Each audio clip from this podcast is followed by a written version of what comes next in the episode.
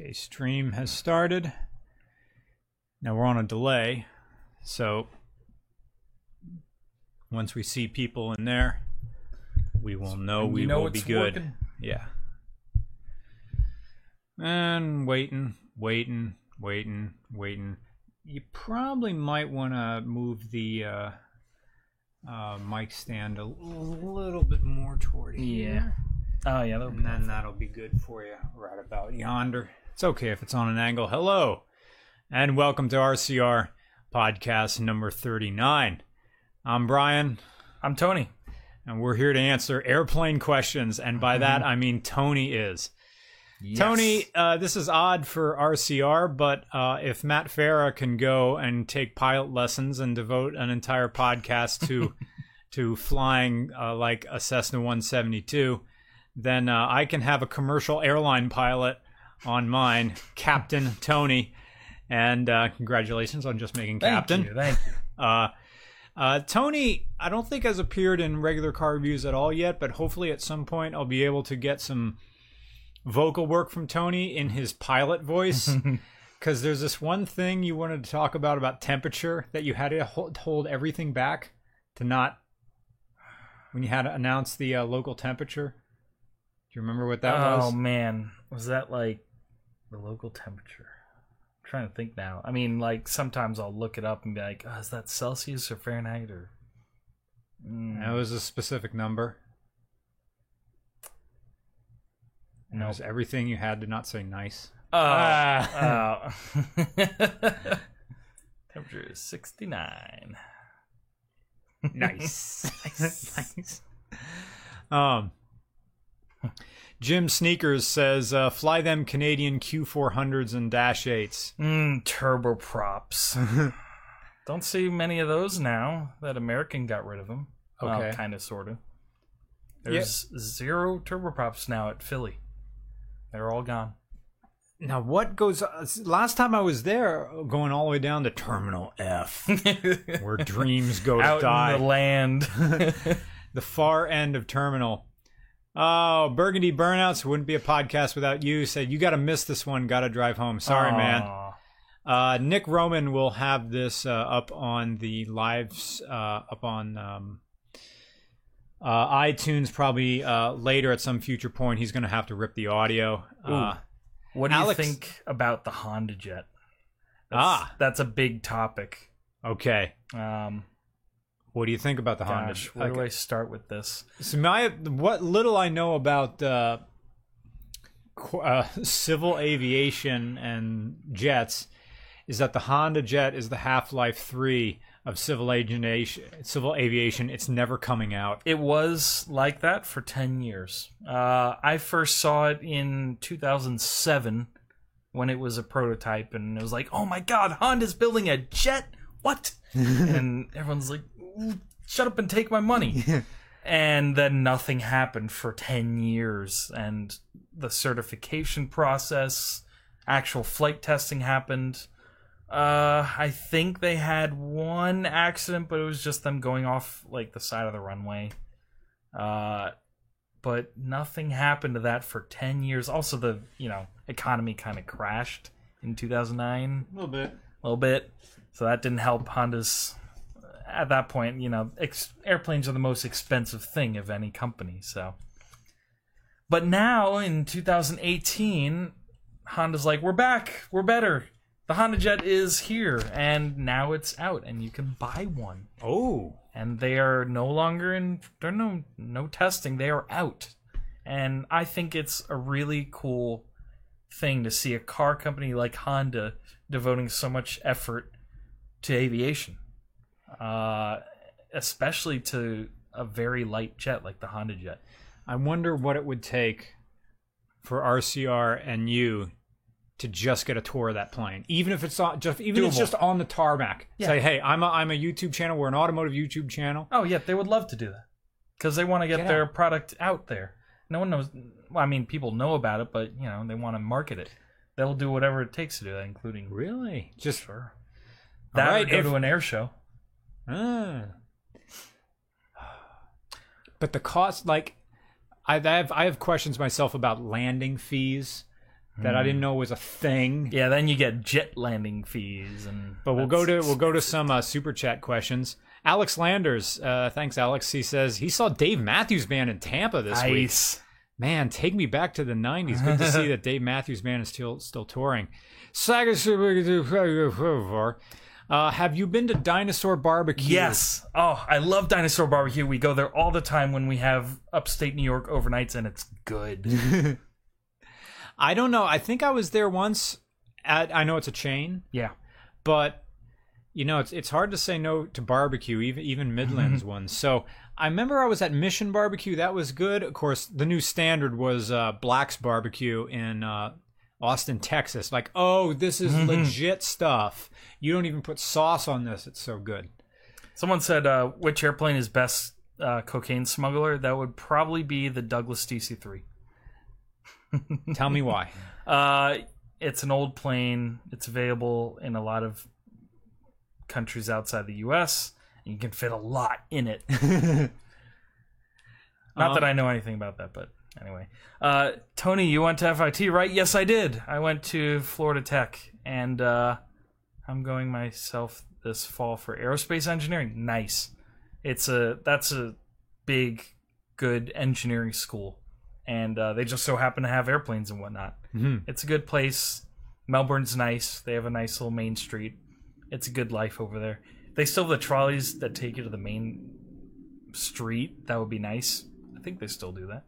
It's the only downside is it's a private school, so it's expensive. Mm. So uh shell out the big bills. Nick Velez, we got one say, yeah, Honda Jet is cool, but it's all about the Ford, Ford Tri-Motor. Oh, how come the Ford Tri-Motor is in every single period piece that every single biopic that takes place, they have to shoehorn a Ford Tri-Motor? Oh, by the way, we're old timey. Yep, there's a picture of a Tri-Motor.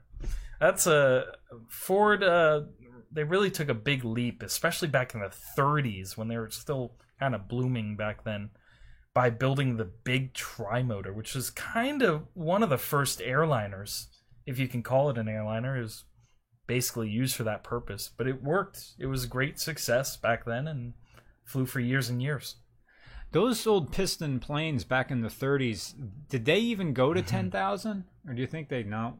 Uh, rarely, because they're... One, they weren't pressurized, and two, some of them weren't heated. Ah, oh. It'd be cold. Although oh. I think the Ford Tri-Motor was. I don't remember. Huh.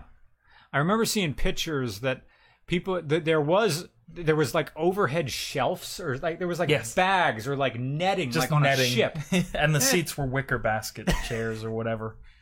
The what they tried to do, and this was at the time, is they thought the interiors of airplanes should like look like the interiors of train coaches. Oh. Like, you know, really elaborate, fancy lamps, fancy chairs. And they tried that in the airplane and people liked it. Oh. Nick Velez says, huge fan. Post too long. Post too long for Super Chat. We'll post in regulars. Okay, so cool. Nick Velez. Do we have to look for something for Nick Velez? Big fan and a mechanic who loves your unique perspective. Super broke from moving. Otherwise, I'd send you all the monies. Oh, oh well, thanks, Nick. Anyway, uh, what sort of mechanical work do you do? Joseph Walling says, what is your opinion on the F four F Wildcat F M two? Well, that's stuff that existed in the forties. But the thing is, I know what you're talking about. It's a Grumman uh, fighter plane that preceded the uh, Hell- Hellcat. I know it.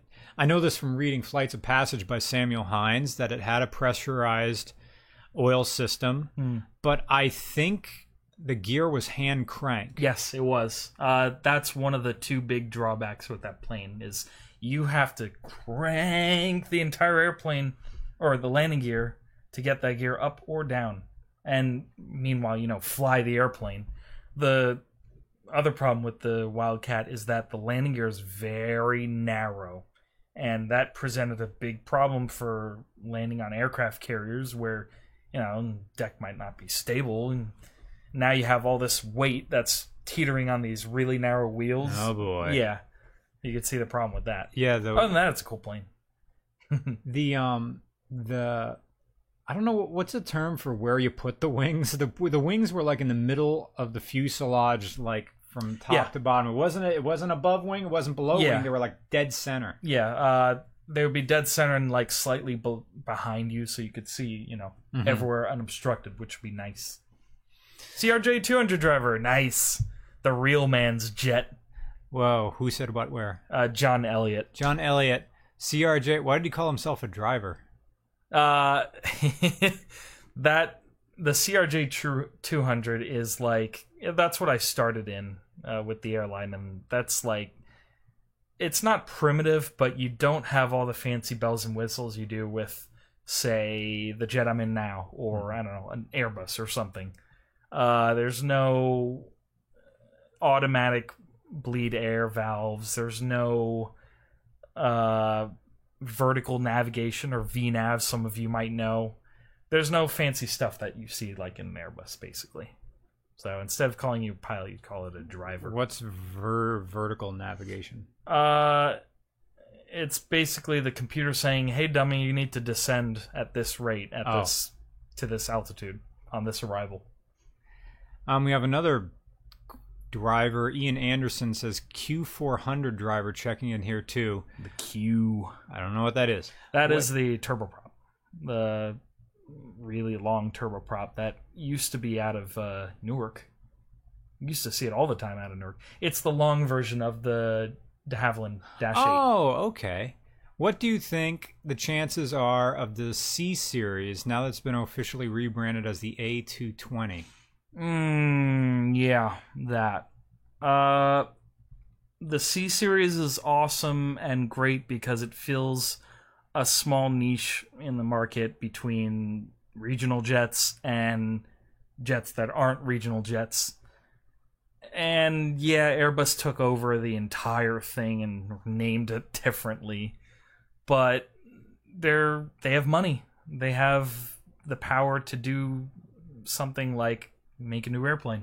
So oh. we'll see what happens. The A two twenty is this brand new, or rather the C series it was called, is this brand new jet that's just coming out, and uh, everyone's excited for it because I think Delta is going to have it. There's so many airlines that want it. Um, we had a question about here about I L S. I know what that means. Instrument landing system. Hey! Which I thought is a terrifying prospect when my dad told me about it. It says, no. Follow some needles that, you know, move around. He told me, like, when he had to get his I L S certification in, like, the seventies, he had to put this helmet on that, like, so oh. he couldn't see out. He had this hood on. Foggles. Yep. But he said his instructor allowed him to peek it up because there was some sort of landmark that he wanted to, him to look at. Yeah, we, we still use those today. Uh, they're called foggles, or there's like a hood version where it blocks your vision, but only to the point where you can see the panel. Hmm. It so you can't see outside. Hmm. Because like the other way would be to cover the windshield, but you don't want to do that. Hmm. That'd be a bad idea. So his question was, Jeremy Wright says, hey, Tony, will I L S be replaced in the near future as technology upgrades? Um, it's a very good possibility, but we won't really see that probably in like ten years. Um, because G P Ses are such a thing now. Mm-hmm. Uh, and G P Ses are kind of, when you think about it, they're kind of new. Like we only, airplanes only use G P S since what, the nineties? Mm-hmm. eighties maybe? Yeah, you kind of needed those satellites up there yeah. first. Uh, mm-hmm. So it will take a while before ground-based approaches can be replaced by satellite-based approaches. So when the Autoland program is running, is that running off of the I L S infrastructure? Sure, yeah. You can do I that. Don't know if that was phrased correctly. Uh, not so much Autoland, although some planes have that. But yeah, the plane will fly the approach for you depending on what kind of approach you're flying. Does yeah. your does are you allowed to talk about your current equipment? Yeah, I All am right. a cat. For those of you who don't know, I'm Tony. I'm a captain on the Bombardier C R J nine hundred. I also was a first officer on the C R J two hundred, uh, and I've been flying the airline for now two and a half years. Before that, I was a certified flight instructor in Florida. Uh, and before that, I was a line guy at a local airport. And before that, I was a movie theater guy. Made a big jump. So, um, we have uh, W. Bush. Thank you for your generous donation. Uh, oh, pilot, my pilot, our fearful trip has begun. What does that mean? I think he's right, making a reference to "Oh, Captain, my Captain." Captain. Oh. Uh, thank, thank you, W. Bush. Yeah. Gotcha. Afternoon, gentlemen. I don't know anything about planes, says Cactus Catastrophe. I That's okay. That's okay. I know very little. I know as like an airplane fanboy, and I went to World War Two weekend. I used to go a lot. Um, I haven't been there in maybe ten years, but um, about planes, but it's still it's still going to be a good listen. Yeah, when I went to World War Two weekend, since my dad it's was fun. a pilot, and he he like knew a guy who knew a guy. As a little kid, I was allowed to crawl around nice in planes. Now, this is like the nineties, like pre nine eleven. Yep. So I remember climbing up into uh, a Mitchell and oh. uh, uh, B twenty-five Liberator. Cool. And they just, I mean, I don't think the guns had the receivers in them or anything. But they're they there, were, but they're But they're real. Yeah, like, yeah. Yeah, the guts are gone. But you could just take them and point them and shit. Yeah. No, yep. we, were, we weren't flying the plane, but he said you were allowed to crawl around all inside the plane. I could go up and top in the dirt You're on this top. fifty cal in front of you. And yeah.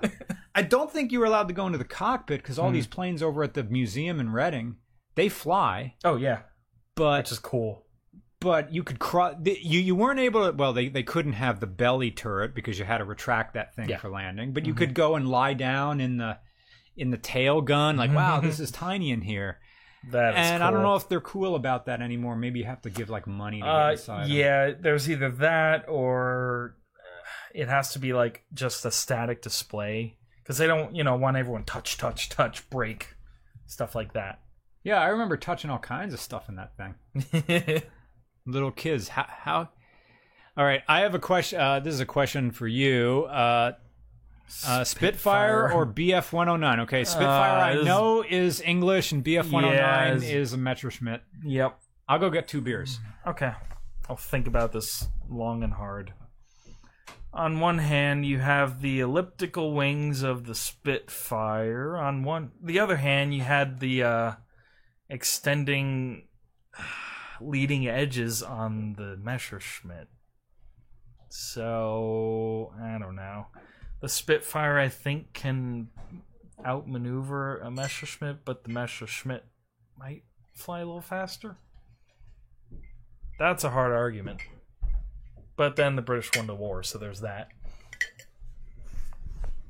I don't know. The beverage for this evening is brought to you by Tony. And I think we need uh, bottle openers for this. No. Yeah. Whoops. Be right back.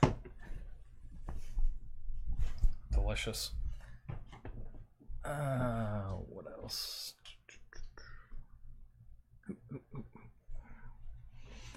Mitsubishi Zero. Don't pick the Nazi plane. Thank you. Mm. Yeah, I'd, I'd go with maybe the Spitfire uh, because it had that, what was it, a V twelve engine, the elliptical wings, which were great for speed and maneuverability. Uh, and it's British. It's cool. Whoa, okay. I don't know if I can drink this whole six-pack. Oh, Tony yeah. has brought us River Horse...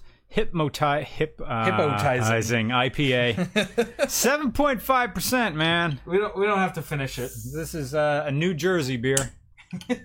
I was trying to find Cape May Brewing Company, uh, but they didn't have any. So oh, there you go. Sorry. Uh, what about Frontier Airlines? We were uh, talking about that at dinner. Yeah, we were. Uh-huh. Frontier, welcome to the sky, boss. In order to understand the business model that, say, Frontier or Spirit uses, you have to understand how a low-cost carrier works and how they pay people, which is barely anything. And because what's the most expensive thing of an airline?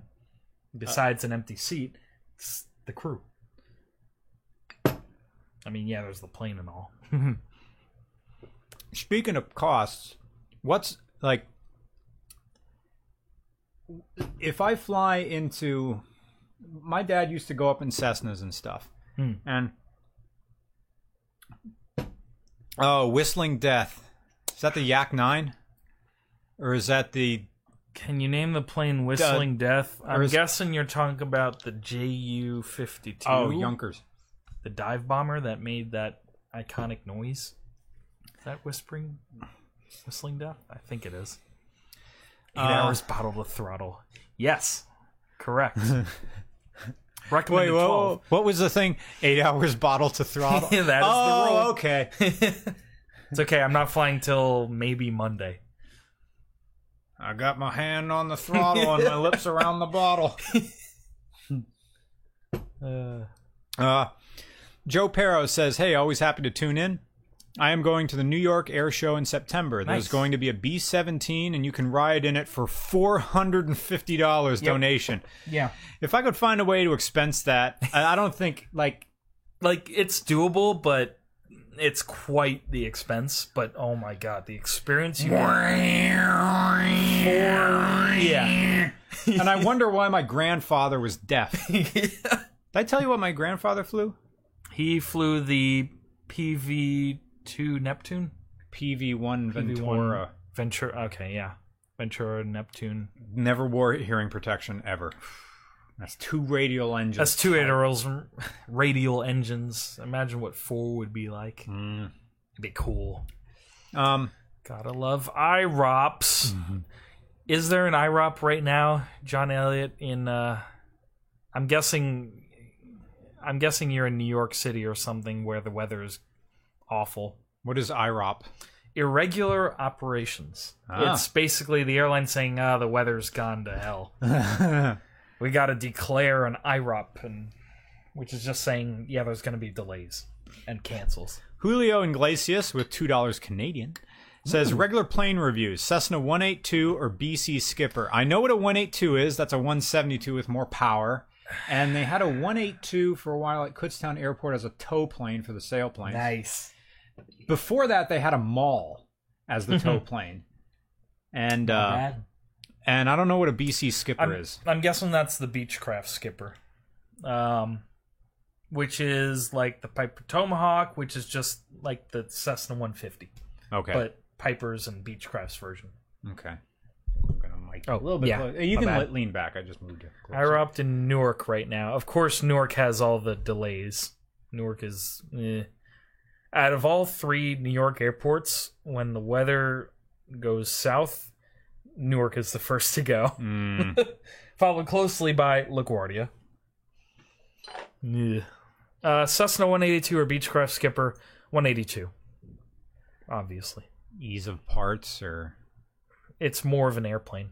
Oh, really? You're talking about Beechcraft Skipper, which is two-seat, oh. uh, one hundred sixty horsepower, versus the Cessna one eighty-two, big, beefy version of the one seventy-two, uh, which is more of an engine. If you're lucky, you get it fuel-injected. Uh, it's a cool plane. Two interesting questions. One I can answer. Uh, well... Two. Uh, I'll answer two, and then Tony can give his thoughts. Mine will be quick.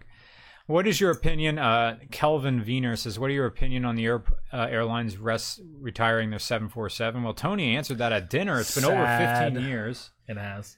It is sad. It's a big old bird, and it for a while it was king. It was. It was, it was king of the planet. Um. It's crazy that that thing debuted in like the seventies or something like that. Mm-hmm. And they kept making it. Yep. The Keto Doctor says, do I think supersonic travel will return? No. I don't think it'll come back. Yeah. The Concorde never made money.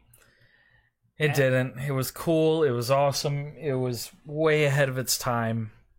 But we probably won't see something like that until the distant future. We'd need something like with like ramjets or something mm-hmm. to go like to one hundred thousand feet or something like that. Yeah. Because the problem is with the, it could only do the Atlantic route. Mm-hmm. That's it. Yeah. I mean, was... what a hell of a route, but you know, couple of hours. Like how high would you have to fly to be able to break the sound barrier over land? Is, is it unlimited? It won't matter. You would hear it anyway. Really? Yeah. Shit. Um, that was one of the big things with Concorde was it you weren't allowed to fly it in the U S past supersonic speeds or something like that.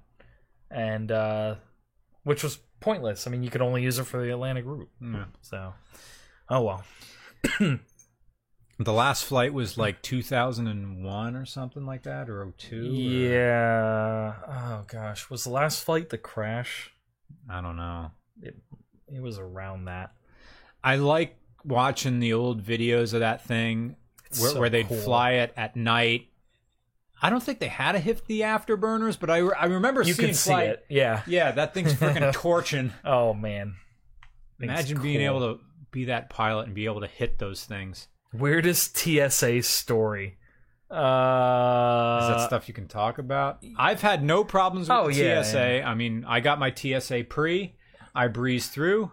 I say thank you. I look. I look the T S A agent straight in the eye. And that's how it should be. When I when I approach T S A, like before I get in line, my watch comes off, and it you goes in ready. my bag. I'm like George Clooney and Up in the Air. The belt. The belt. The belt is one move. Now, nowadays, I don't in have to take the belt off. Like, right. I, um, if you're smart, you get pre-check. Yeah. Pre-check is the way to go. Yeah. It's nice. Man, when I... Jacksonville Airport has is a busy airport. No, I'm sorry. That was Austin. Austin only has one security checkpoint for the whole freaking thing. Nice. And I re- remember seeing that huge line... And then there's no line for pre-check. And I just la-di-da'd through that. And I'm like, sucks yep. to be you. And then I, I went in. So, uh, yeah, pre-check. My keys come out of my pocket. My wa- The only thing that's on me is wallet and phone and boarding pass. Perfect. Boarding pass stays in the breast pocket. Now, sometimes they even said, uh, when I was at Harrisburg, they said, they asked, do you have any metal in your wallet? Mm. No, leave it in. The thing about T S A is it varies by every single airport because yes. T S A is not a government organization. They are a private security firm. Mm-hmm. My future father-in-law just retired forty years as a flight attendant. Congratulations. Frontier to United. Nice. Any interactions with the flight attendants or fun times? Uh, fun times. Well, I mean, we'll occasionally, you know, go out to dinner. If we have long overnights, we'll, you know, find somewhere to eat or drink or whatever is around town.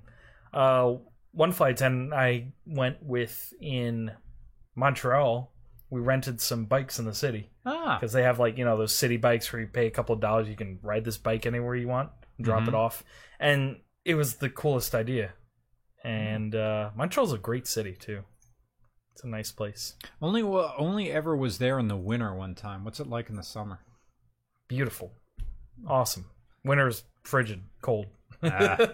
Much like here. But uh, Ian Anderson asks, C R J nine hundred, the official plane of?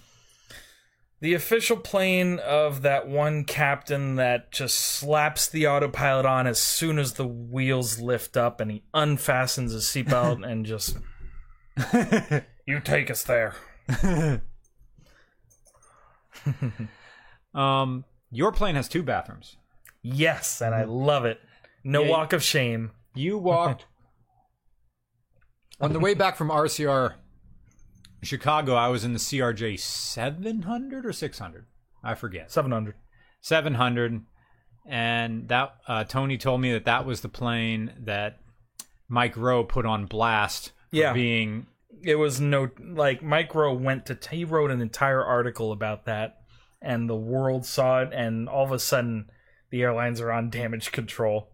Uh, it, it's not the like largest, it. It's the largest regional jet that has only one bathroom. Pretty much, yeah. It's uh, seventy-six seats, I think it is, or seventy-two.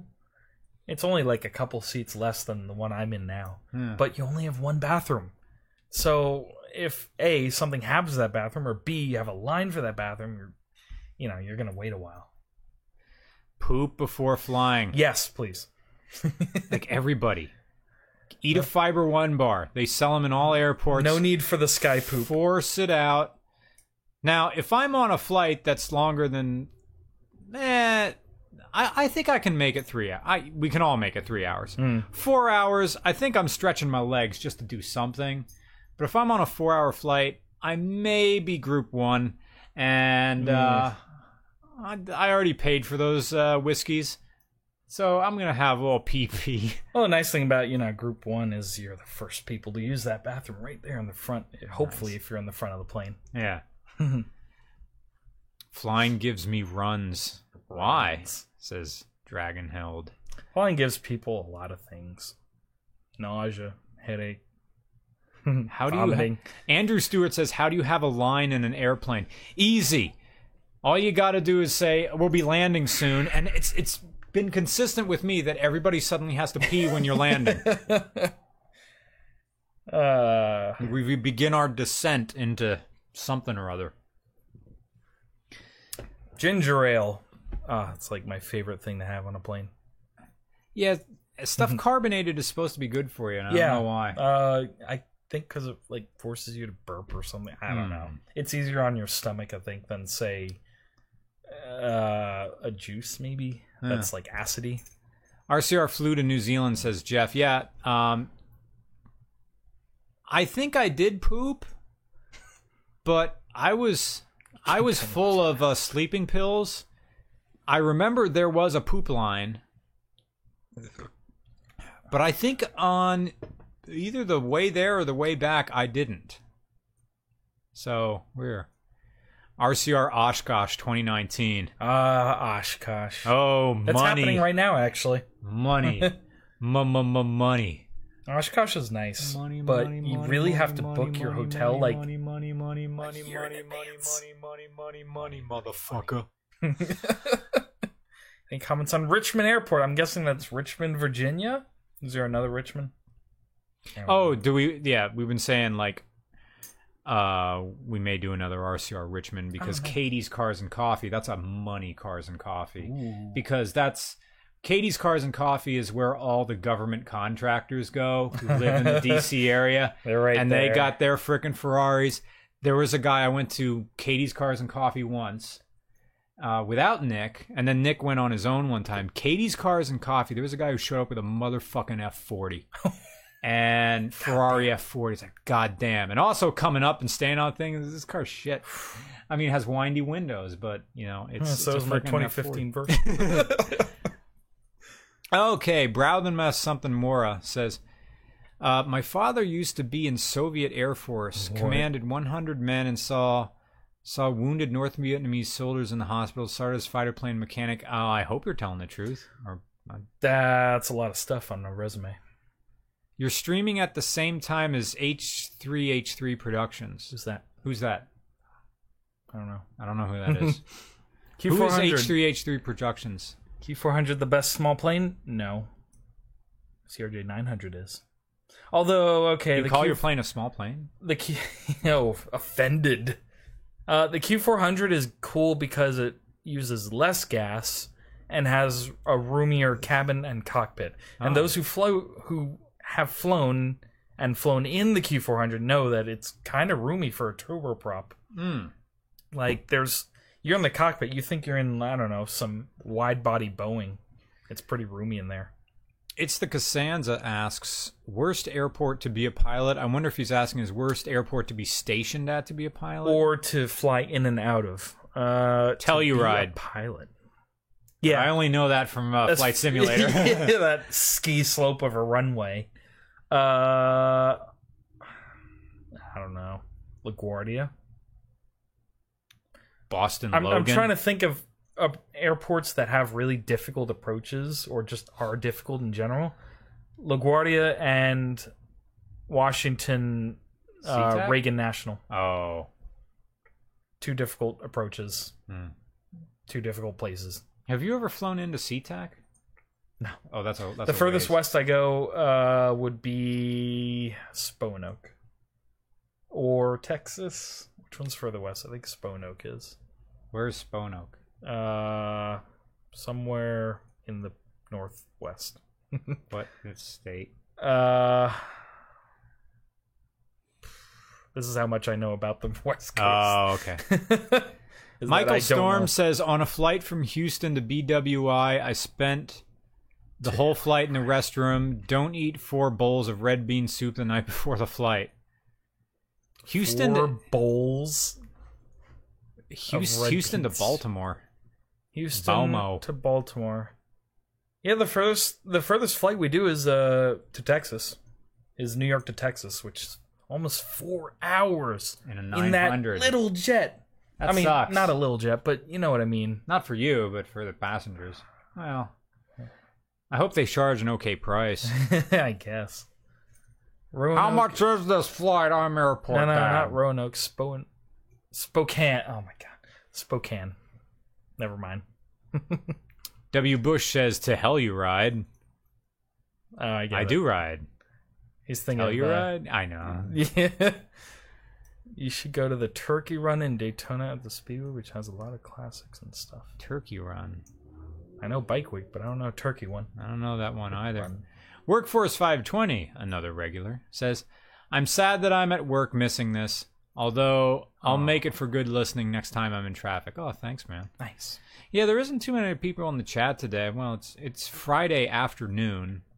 Maybe for a lot home. of the country, for the rest of the country, yeah, we're East Coast time. Hmm. seven, six five four, you're just getting off work. Yeah. A lot of the big podcasts we do are the after dark, where we start podcasting at like ten a.m. because everybody else is at home. So, yeah, probably a lot of people are in their cars getting ready for the weekend. Aviation after dark. mm. I am going to move that fan closer to us because it's getting a little bit sure, warm in here. Yeah. Nick Gonza said we are having a thunderstorm. R C R, That's what awesome. do you like to fly on Flight Sim? I'm terrible at flight simulators. Oh, man. They're fun. Like... There's like a million commands on this keyboard, yep. and I think it would make sense if I got all baller and got like three three monitors the size of my forty-two inch over there. Oh, you put Flight Sim on that, that's, you're all set. That'd and then get, and then get that Logitech yoke thing, and they make a little an accessory thing with little throttles and shit. Those are fun. Um, but then it's like you can in real time do a commercial airline flight from things. So yep. why exactly am I doing this? This is that's that's exactly why I stopped playing Flight Simulator. I was like, wait a minute, I do this for a living. Why am I going to play my job for a living? Uh, once upon a time, I used Google Earth. Well, Google Earth does have a very rudimentary flight simulator you can play in a window. It does, um, yeah. Did um, it flood when you guys are from? I hear Nobles and everything was underwater. Yeah. We had almost no rain today, though. But it has been raining for, like nonstop for the last couple of weeks. It has. Over here, at least. Um, Which is best... I'm going to move that fan. Yeah. You can field a few questions. Which plane... Uh, someone else mentioned, I'm doing lessons, and how do I not be too scared of maneuvers? Uh, as long as you have a good brief with your instructor... and you know what's going to happen, you know how the maneuver is going to go, you can say, okay, I'm ready for this, and you know, hopefully that will make you a little less nervous of said maneuver. Spins are weird. Oh. Which plane is best plane, and what What's what plane is worst plane? I need to know the extremes. I need to know the best and the worst of everything. My plane is best plane because it won at Oshkosh. Favorite dead airline? Uh, either Pan Am Ooh. or Eastern. I like the idea. Pan Am seems so classy. Yeah. And they existed into the nineties or two thousands. When they go under? Uh, early two thousands. Wow, that was a while. Yeah. I would say Pan Am. Just because of their who they were, what they did with the entire industry. Yeah. They built other air, I mean, air, other airlines modeled after them. They were like the gold standard of airlines. So, yeah, Pan Am. Awesome. People Express. What's People Express? Oh, man. Uh, throwback to the nineteen seventies and eighties where an airline tried to start what essentially today is a low-cost carrier and didn't work. And now they tried to come back and ran into a bunch of legal stuff, and now they're dead again. So. Uh, what's the what's been the worst airline I've ever been on? Southwest. Really? Um, hmm. Now, airlines that I've flown. American. Like, these are all big ones. American, Air New Zealand, Virgin, Southwest. advanced. Virgin was the best. I, we flew it once. Holy, like, Virgin is up there with Air New Zealand. Of course, yeah. Air New Zealand, I'm in a Boeing triple seven long haul, so... Mm-hmm. Or well, I guess the, is that a long haul or is that medium? That's L. That's L A X to Auckland. That is. I mean, it's would still. You like, would you like a real, globe? Oh boy! Did you see this? Globe? Here we go. We're getting the globe. This globe. Try to guess what year this globe is from. It's beautiful.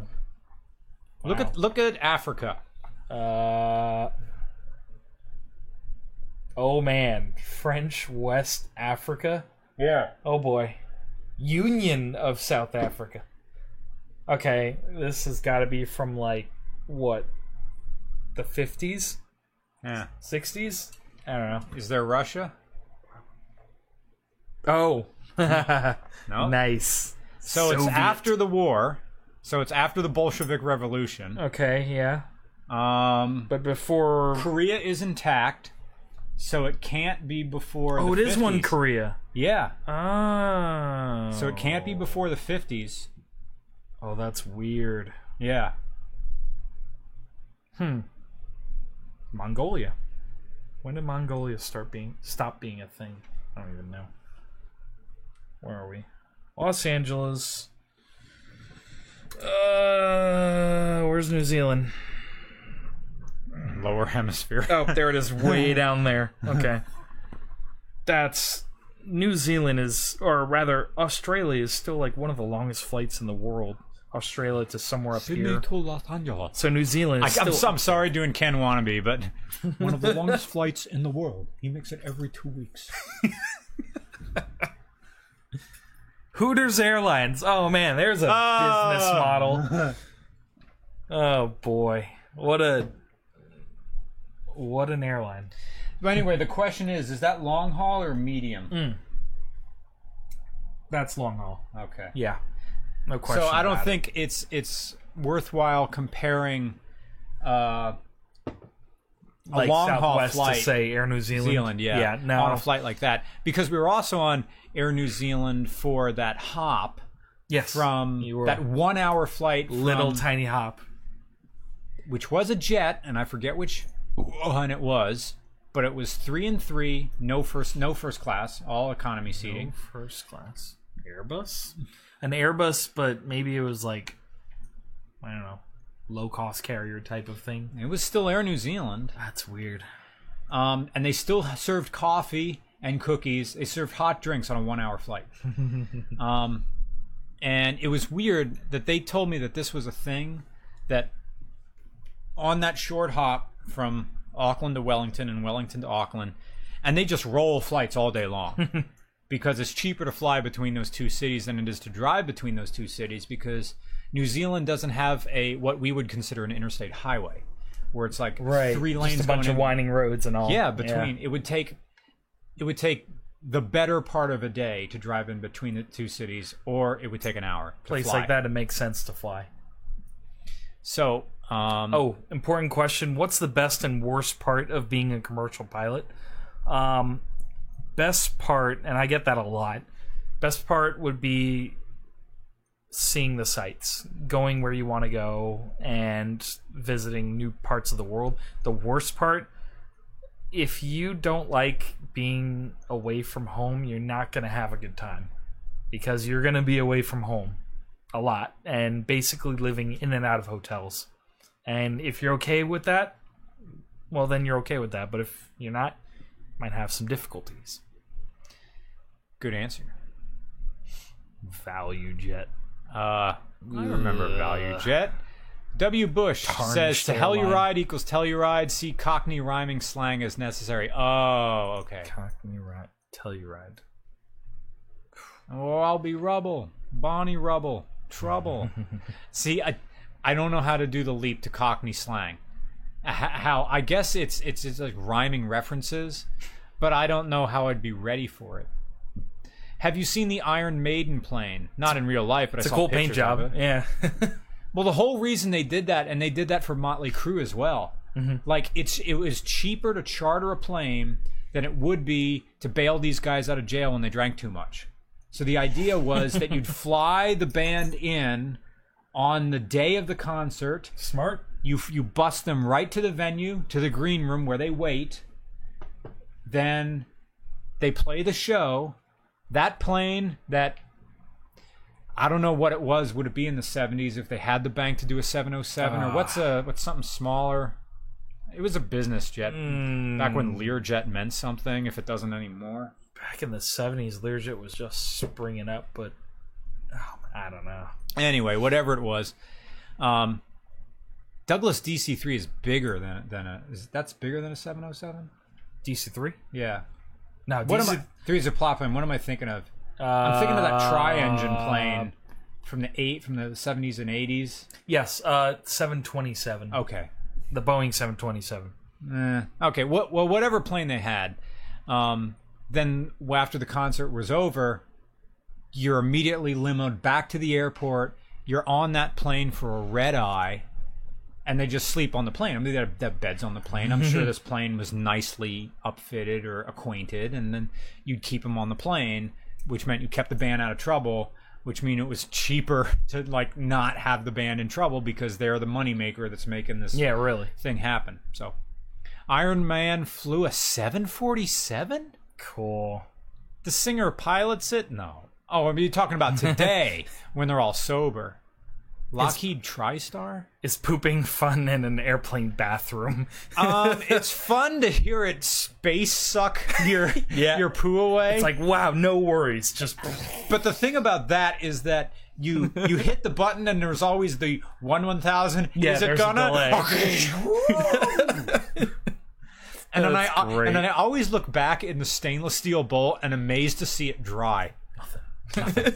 Like nothing ever happened. Oh, uh, Buick G S X says, is Hawaii a state on this globe? That's a good Ooh, question. Ooh, yeah. Well, Hawaii is here, duh, and Honolulu is there, but I don't know if it's part of the U S Man. Um. Uh, oh, Vietnam is not called Vietnam. Indochina. Vietnam is called Indochina. Thailand is called Siam. Man. Bur- cool. It says Burma. Oh, wait. Would it say right here on this legend? Maybe? Oh. In Rand McNally, you walk on your hands and hamburgers eat people. You just proved the earth is round. Best airplane movie. Ooh. Um, uh, Take a bad day to quit sn- uh, sniffing glue. Airplane. If you if you want something funny, Airplane. If you want something serious, The High and the Mighty with uh, John Wayne. Really? That was probably one of the first serious airplane movies I've seen that got me into flying. It's a Mad, Mad, Mad, Mad World is a close second to Airplane. There's so much flying in that. I love it. See, I I I miss Leslie Nielsen. Mm. Like. The, the guy is not a comedic actor. That's the funny right. thing about him. He's the ultimate straight man, and you just feed him these killer one-liners. It works. What's that line like? What is a blank? And he says it's it's something with a lot of people, but that's not important right now. Or this man has to be gotten to the hospital. A hospital? What is it? Well, it's a big building with patients, but that's not important. It is like corny humor. You but, know you're a pilot you're... when you can recite, you know, all the airplane quotes. Ever see a grown man naked? Oh my god! You like movies about gladiators?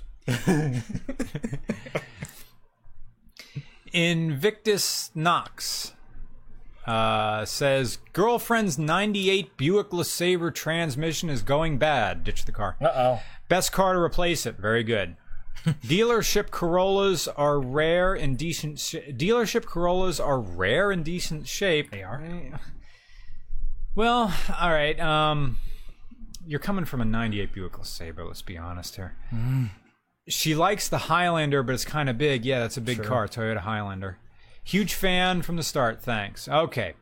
So you need to pr- replace a, a Buick LeSabre, which is the small version of the Park Avenue, which I think a Buick LeSabre and the equivalent year Chevy Malibu are the same car. When you say dealer Corollas are rare to be in decent shape for cheap. Well, yeah, Corollas hold their value. You're better off with a private sale to find a decent mm. Corolla. Um, Corolla is a good choice. You know my whole thing. If you have someone who wants a new car and doesn't know anything about cars, the answer is Toyota Corolla. Um, quick answer to Cole Den, uh, Donnelly. The answer is Phantom fucking Regiment. um, uh, huge fan from the... God damn, man. I mean, it's hard to top a Corolla for just an everyday beater. Yeah, really. Um, That's like the everyday yeah. beater. I mean, if you want something with a little more plush, uh, you can look Camry? at a Ford Fusion. Camry, yeah. Mm. Amelon, Vigor V six. That's right, Andrew, yeah. On your next flight, as you walk yeah, my an- my answer my answer is still going to be try to find a Corolla on a private sale. Hmm. Um, and take and if you're unsure about whether it's good or not, pay the forty dollars to find a independent mechanic who will give it a pre-purchase inspection. Best forty dollars you can ever spend with buying a car. Opinion on the death of the seven forty-seven. It's sad. It's tragic, but it has to be done. It's over forty years old now. And honestly, airlines don't want to pay for four engines when they could pay for two engines at the same price. And fuel economy. And fuel economy. That's the big thing. Fuel. I think fuel's going up now with oil prices rising. I wonder what company... I wonder if it's still ExxonMobil or whoever... You know, I'm going to be getting into investing soon. That's the next step for me. Cool. With R C R. Um, instead of buying the fancy car like so many other YouTubers do, uh, I'm going to invest my money. So probably ExxonMobil, and there's going to be someone else. You know, oh, fuel prices keep going up. Yeah, buy stock in the companies that refine the fuel, dumbass. What's your opinion on Gulf Airlines like Emirates? I've I stood at the threshold of the Emirates Lounge in L A X and wondered what secrets lie within. Um, what money secrets. Uh, I told Farah about the L A X Gulf Emirates, and he said, "Bro, that place is nothing unless you go to Dubai." Yeah, like no. Um, or your daily like is a baller, baller on top of like balling out of control. Yep. Um, I don't know how to handle myself around that kind of wealth, which is always weird when I find myself in a really nice car like that freaking Rolls. Ooh. Um. Uh. Mo motorific. Um. Oh, I have a question about NetJets. Then, if you can answer. Oh yeah. Um. Uh, motorific says two thousand six. Hyundai Alzaria opinion, underrated, great car for four grand. Uh, I don't know what that is. Is that what's it based on? That might be like we have it in this country, but it's called something else. Well, he, he paid in U S dollars, so. Oh yeah. Um, Andrew C says, "Keep up with the good work, guys. I've got a perfect night and a motorcycle calling me." And the answer to the D Craig is the Crossman. I'll see you with the Crossman with the Cavaliers. Thank you very much. This is all dumb band nerd shit. you go into a, you go into any band, high school band room and put on a D C I video and everybody stops and watches it. D C I is to band nerds what air show videos are to pilots. Yeah. Oh man! Oh wow! Like yep. that. That's a thing. When my dad used to, we'd, we'd hang out at Kutztown Airport or sometimes Reading Regional. You walk up to that old C R T T V back in the nineties and put on an air show video, all the pilots stop and start critiquing this shit. Oh, his wings. Oh, God. Oh, thank you. Um, Azera is, the, is a I, Toyota Avalon competitor, but cheaper. Cheaper. I've, do we have this in the U S? Hyundai Azera is the nicer Sonata. Okay. I mean, if they're going to beat them on price point, that's what Hyundai does. I've never heard of it. I've never heard of it either. If they beat him on price point, that's the game that they're playing, and more power to him. Um, Buying property is good. Having yeah, but then you got to pay property tax yeah. on it. Mm-hmm. Is Whereas, that cheap in Pennsylvania? It depends where you are. Around here, it's like, kind of cheap, but um, it, you still you pay property tax on it every year. Um, uh, I know this is straight from Superman Returns, but you buy land because they're not making any more of it. Mm. Um, uh, I've never been more aroused than when I am right now. I say that on the daily. Doctor DeVarius, I can see why this uh, Doctor DeVarius's comment was uh, um, uh, fifty, forty, thirty, fifty, thirty, twenty, retard. Retard. Retard. Retard. And, and that's, slam. We're using that term correctly, by the way. Oh, yeah. Yes. That's a, yeah, that's a word. Blame Airbus if you're offended. You can use that word in aviation, and you can use that word in in uh, automotive engineering because it refers to engine timing. It's either advanced mm. or retard. You have Bring to advance the throttles the back. Oh, I thought that meant reverse thrust when it said retard, or that's just. Well, when you're back. At twenty feet and the Airbus says retard, they're talking about bring the throttles back to idle. Because oh. it'll say that anytime you're not at idle.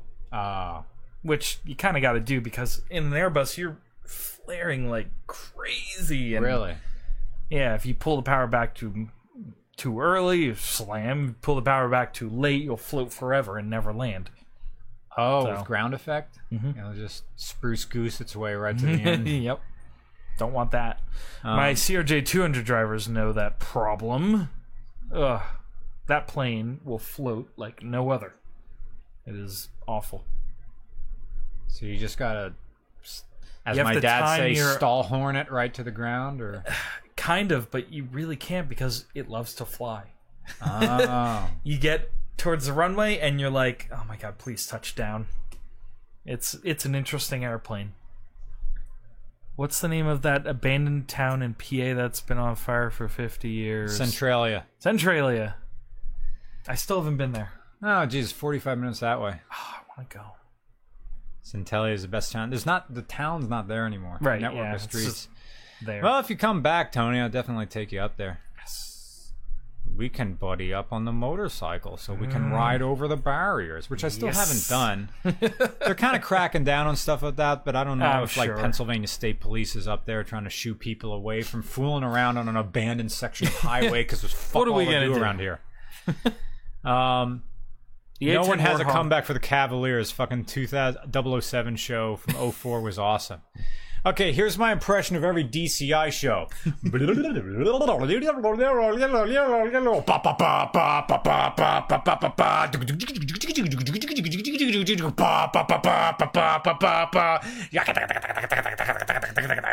solo.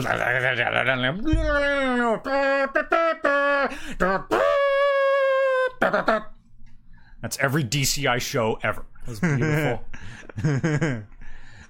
I ought to put that in a review and have it just be a non sequitur. This is every D C I show in existence. It's just complicated bullshit, company front. Yep. Complicated bullshit, company front, drum solo, high piercing cornet solo, company front. Everybody. Ugh. We need an R C R band podcast. Yeah. All right, find um, some old band members. uh, uh, yeah, legendary. That was a seven percent beer, all right. I am going to get a Chaser water. I'll you take want some? Too. Yeah. Yeah, that'd be great. All right, I will be back. Best new car for an old uh, person, Scion X B. All right, airplane questions. Where are they? Do you guys remember the legendary Kai Tak Airport? Do you know Kai Tak? Maybe? Yeah.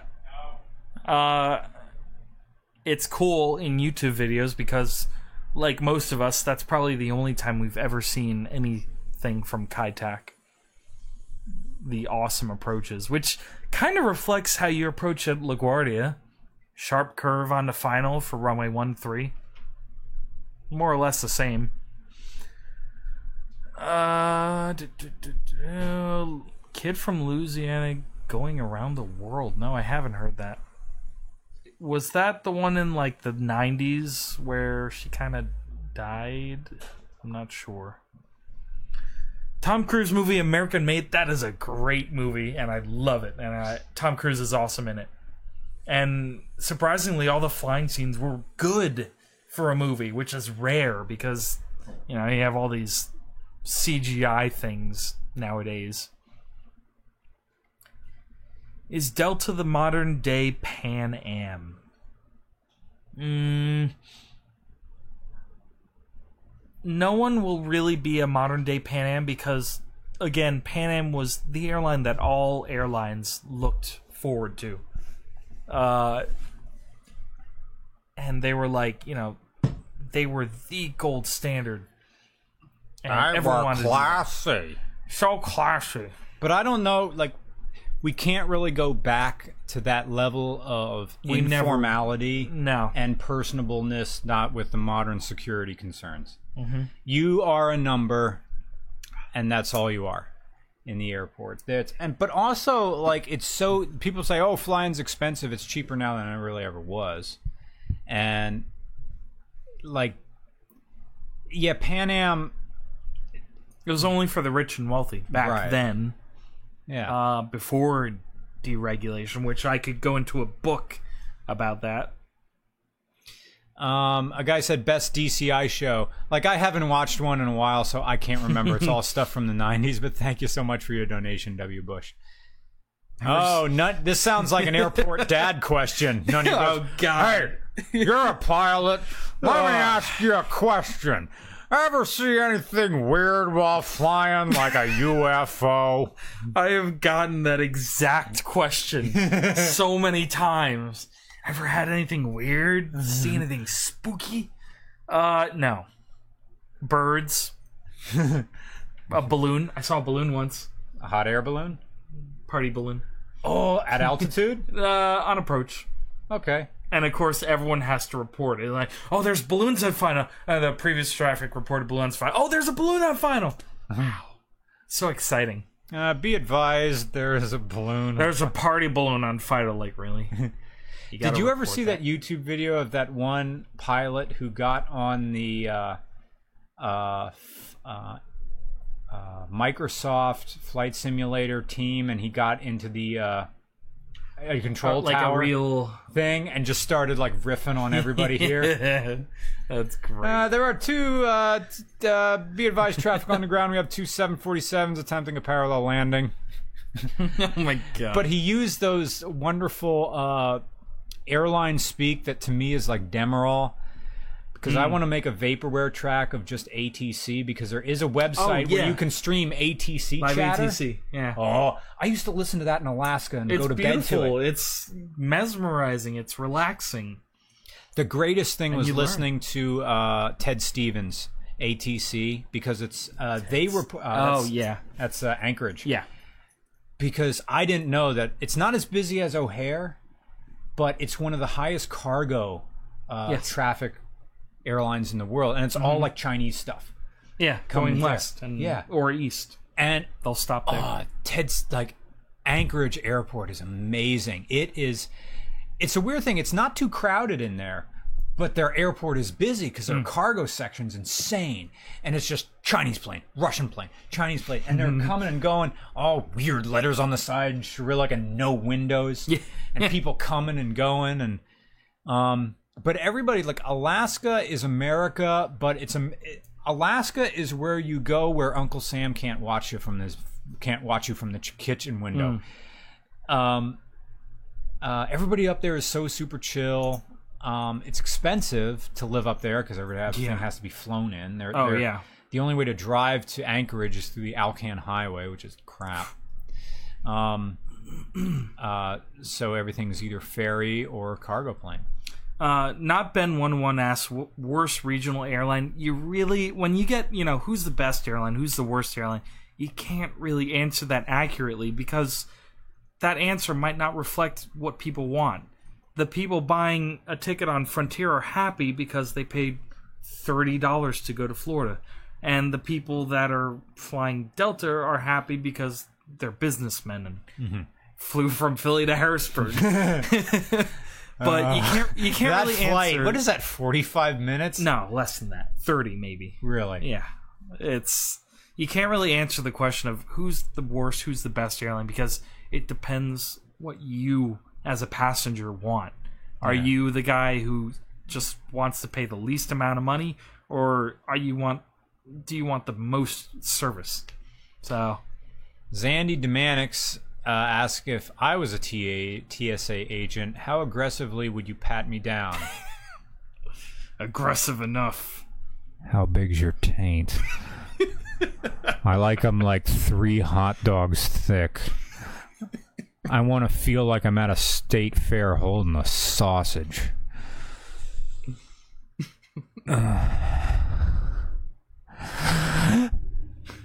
First class, so fancy. So fancy. So fancy. I'll have my Bloody Mary. uh, do you think Pan Am of the twenty-first century is Emirates? Pan Am... No. Uh, because Pan Am did not have government subsidization that uh, Emirates did. Okay. Or does right now. Uh, no one did, really. Mm. What the hell is Civil Air Patrol? Mm. That is the U S Air Force, Air Force Auxiliary. Uh, different from the reserves. It's more of a volunteer thing. And they help f- rescue airplanes that are stranded or crashed somewhere, locate crashed airplanes. They're cool. Huh. Also, they sunk some subs in World War Two, so they're cool too. Oh. The Fitness for Amateur test is a multi-stage aerobic capacity test. In your gravely voice. Oh, I'm sorry. The Fitness Gram Pacer test is a multi-stage aerobic capacity test, which gradually gets more difficult as it progresses. Ever fly British Airways? I have not. That would be nice. They are essentially, I don't know, the Delta they, of Europe. They're a gov- They're also, but they're also a state airline, aren't they? Or are uh, they? They're not government subsidized. They are the flag carrier, though. What's a flag carrier? A flag carrier is, uh, it's kind of controversial because you're saying this airline represents our country. Mm. So British Airways represents England, or Air New Zealand represents New Zealand. Uh, the U S does not have one. Not American. Because from the way I see it, we don't want to show favoritism to one specific airline, because then all, everyone would fly that one airline. Ah. Uh, K L M is uh, Dutch. Who's K L M flag carrier for? Uh, I forget. Um, but yeah, we don't have that. Hmm. Flag carriers. Lufthansa, is that a flight carrier? Or is that just a? Yeah, that might German? Be of Germany. Hmm. Uh, maybe. What plane has the most difficult pre-trip? Is that a checklist? Pre-flight, maybe. Oh gosh, I don't know. A seaplane? Are we sinking? No. Okay, good. uh, weather pilot. I guess he came in later. What aircraft do you fly? I fly the Bombardier C R J nine hundred. I am a captain on it. It's a fun plane. Works well. Lasts a long time. K L M is Dutch and the Netherlands, right? Uh, They're the flag carrier of the Netherlands. Will you ever review the F C R X seven? Yes, we will, when we find a correct Ooh. one. F C R X seven is... Uh, I'd call that the Fox body of the uh, R X seven series. No one really... No one really likes it, but people do like it. I bought an F C. Why'd you buy an F C? Because I couldn't afford the F D. F D is the car that gets a Fast and Furious tax. Um... because it was in that movie, but the F C is a smaller version of that. Not as fast, and people like to engine swap those things. I love Allegiant for prices. Uh, this is Ilbizier. So it's a good point about the worst being yeah. debatable, subjective, but it's scary as hell, especially by the failure numbers. Yeah, they've hit a little bit of a, what is it, black eye in the industry as being the cheapest of the cheapest airlines, to the point where things are breaking, maybe. But, mm. you know, again, uh, he makes a good point. What is bad for you? What is good for you? It depends on the customer. I like to feel classy. I like to fly from New York from New York to Philly on first class. For twenty minutes. Wow. Uh, opinions hmm. on Oman Air. What country What's is Oman that? Air? Oman? Oman? I've heard of the name. I don't know what country it What's is. What's the stereo, stereotype for nineties Cam- Camaros? He has five mix mixtapes he made, and all of them start with Molly Hatchett's seminal hit, Flirting with Disaster. He has a leather jacket and lives in his parents' attic. I always hear people saying they're either owned by beast-up jarheads or teenagers. nineties Camaros, man. It's cheap performance, and... but they're not the eighties IROC. Not that those are any better, but I'll have an opinion about that in the future. Baconator eleven twenty-eight. No, I have not had that experience. Is that something you're familiar with? Geez, a lot of questions about Pan Am. I guess because everybody watched uh, Catch Me If You Can. Yeah, Derek Tumsa, uh, yoke or stick? Yoke. Most definitely. Um, yoke. With the yoke, and we're talking a... Uh, an airline, an airliner, dual controls. You both have control right in front of you. You can both see what you're doing. They're both linked. Great. With a stick, a la Airbus, okay, now you have something different. Now you have this little stick with your left hand, which is great because you have more control with, you know, less force, but you can't see what the other person is doing. And those who know what happened with Air France Flight four forty-seven know that that may have been a contributing factor. Uh, yeah, I saw those videos of people with the A three eighties. It has this little little joystick, little joystick over there, and I'm flying an office building. Yep. You'd Fly by wire. I saw pictures of the inside of the uh, Concorde. And it had this thing, like, this is serious business, what we're doing, the thing. Yep. And that was back when you had a flight engineer. Flight engineers, man. Talk about abolished positions, like my projectionist job at A M C. Mm. Sad. Flight engineers are the thing of the past. I'll get to Alex Carnage and not Ben's questions in a second, but None of Your Business asks a very interesting question. Does riding a motorcycle give you as much thrill of flying, or is it just different? I met a pilot at it's- Kutztown Airport and said he bought a uh, sport bike, and he said it was more intense. It was more intense than any aerobatic plane he ever owned. Um, nice. You've never. If I could get you in a Tesla, Tesla's accelerator is about as fast as sport bikes. Um. Uh oh, it's raining, and it's sunny. Well, we got some sunshine and some rain outside. It's like I'm in Florida all over again. Um, sport bikes are Ferrari, I don't know what, cheap sport bikes, like Suzuki S V six fifties, which you can buy for like two grand if you play your cards right. Nice. I have my eye on a Suzuki G S X F, which is the fared version of the Bandit six fifty.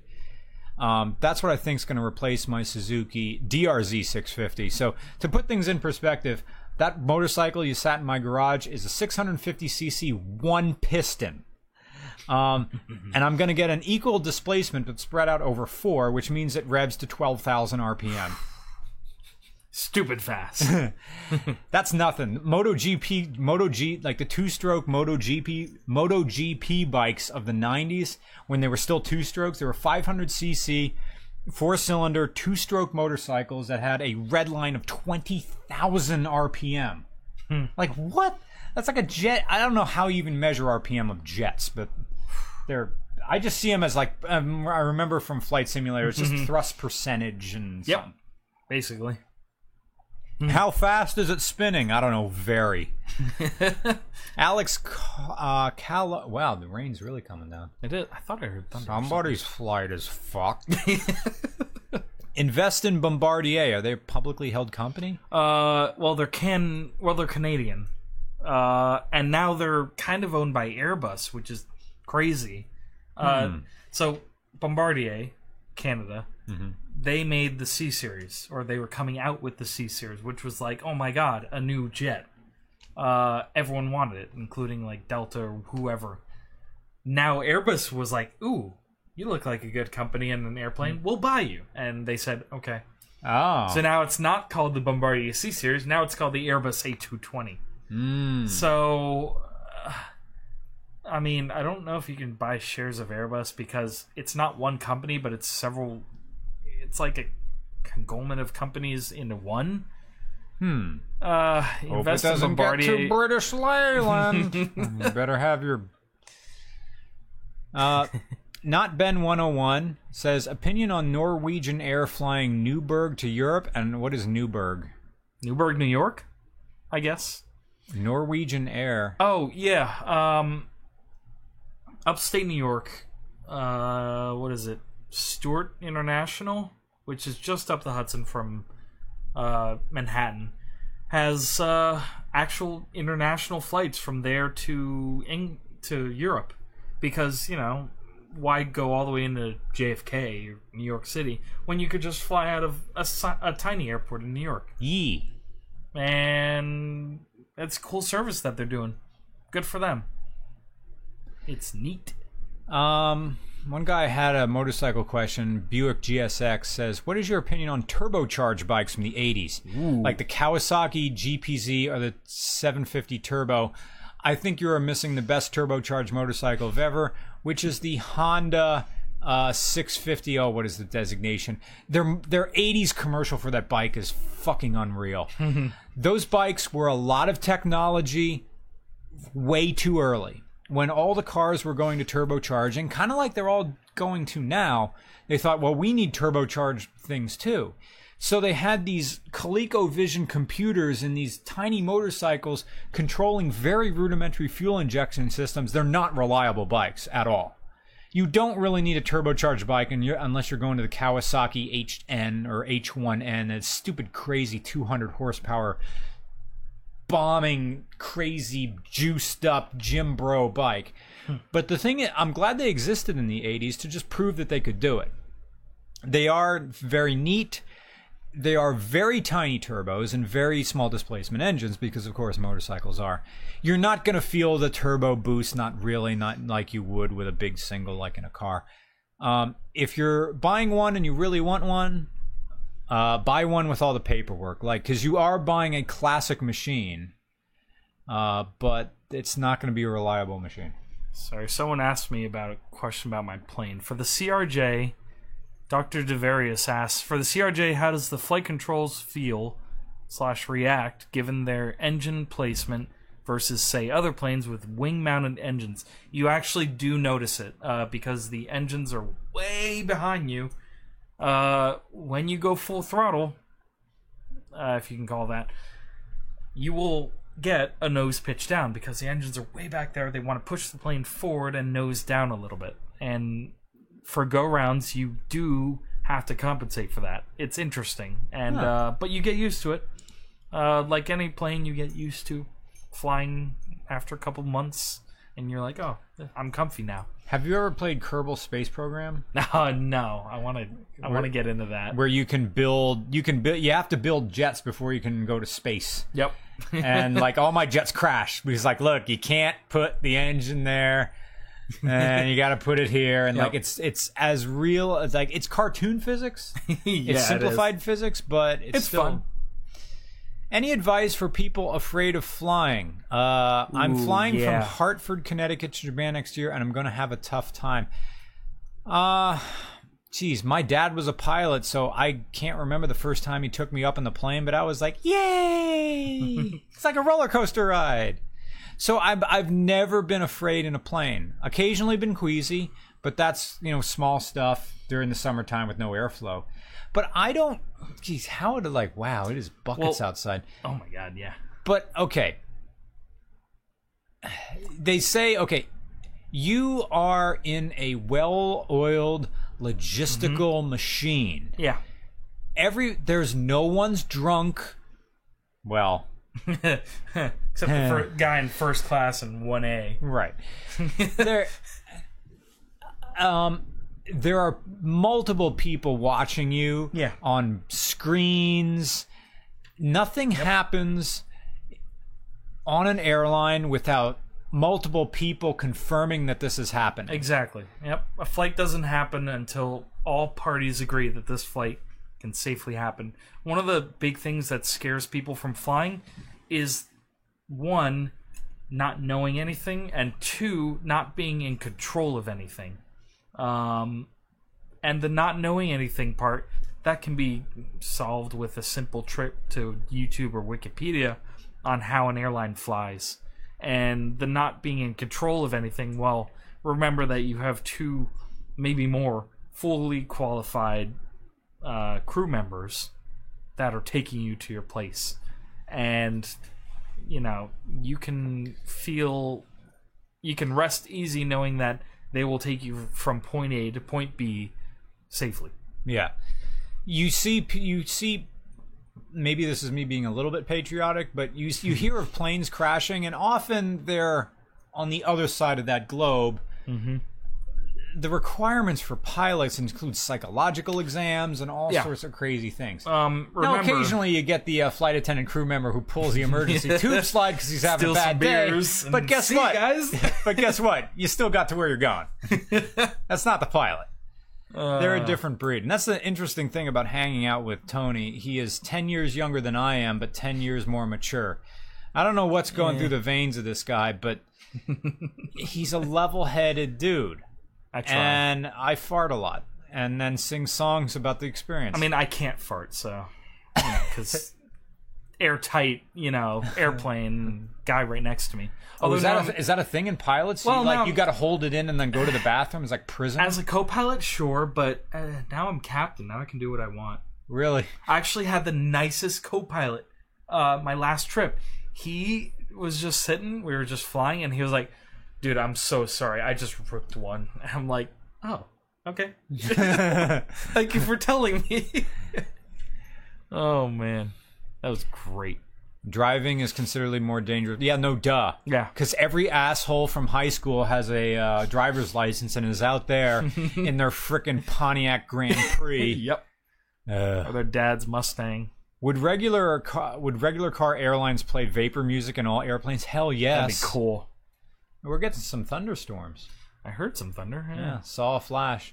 So if this stream drops, it's because electricity. I still haven't got my U P S or my. Has that happened before? No, it yeah. hasn't. But the last podcast, we fried our router. Oof.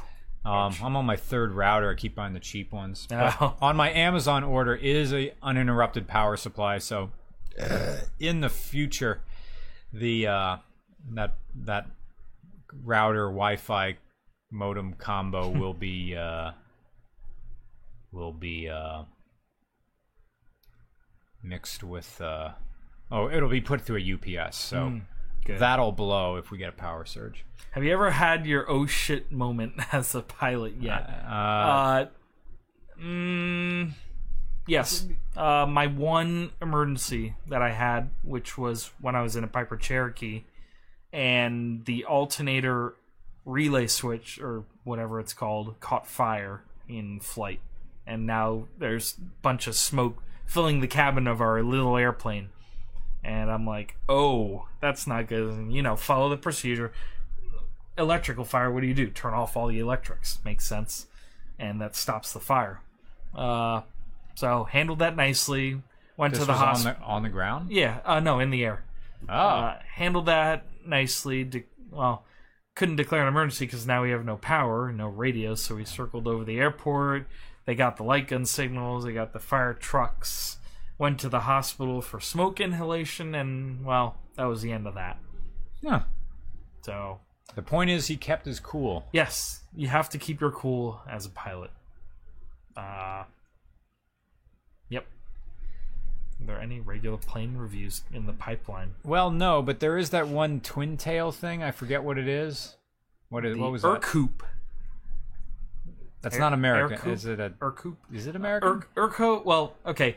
So the full name of the plane is the Erco Ercoup. Uh, Erco Ercoup. Yeah, Erco is the manufacturer. Ercoup is the airplane. Uh, they were around in like the fifties, forties, I don't know, sixties, and yeah, they were made uh, right outside of Washington, actually. Huh. Man, it's raining sideways. It's raining sideways. Nice. Yeah. Multiple planes fucked. Mm. Delayed, delayed, delayed, delayed, delayed, uh, delayed. Captain delayed. Farts. His voice makes my throat hot. Uh, I haven't heard much about the Vagabond Falcon for a while. Is it running? The engine is. The transmission is. But there's it, that that it's going to Bruce's uh, next week. Uh, so, uh, and then Bruce is going to work on it. He's going to fix the uh, exhaust manifold gasket. He's going to reseal the intake manifold gasket.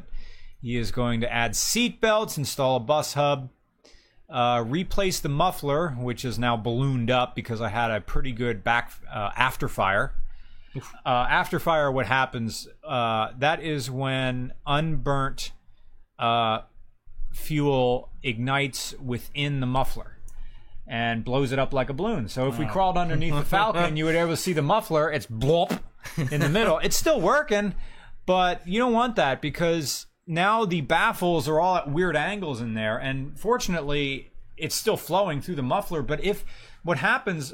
Um, there's a thing that Bruce told me. I didn't know it was a thing, but it's called a key drop, um, which was a asinine thing you could do with old carbureted cars back in the day, or even, you know, like into the nineties. What you would do is you'd be sitting in your car, you'd in, in neutral or out of gear, would rev the engine, turn the engine off, and then the right as the revs before they, if you have a tachometer, right as before. The revs are, say, up at six thousand. Mm-hmm.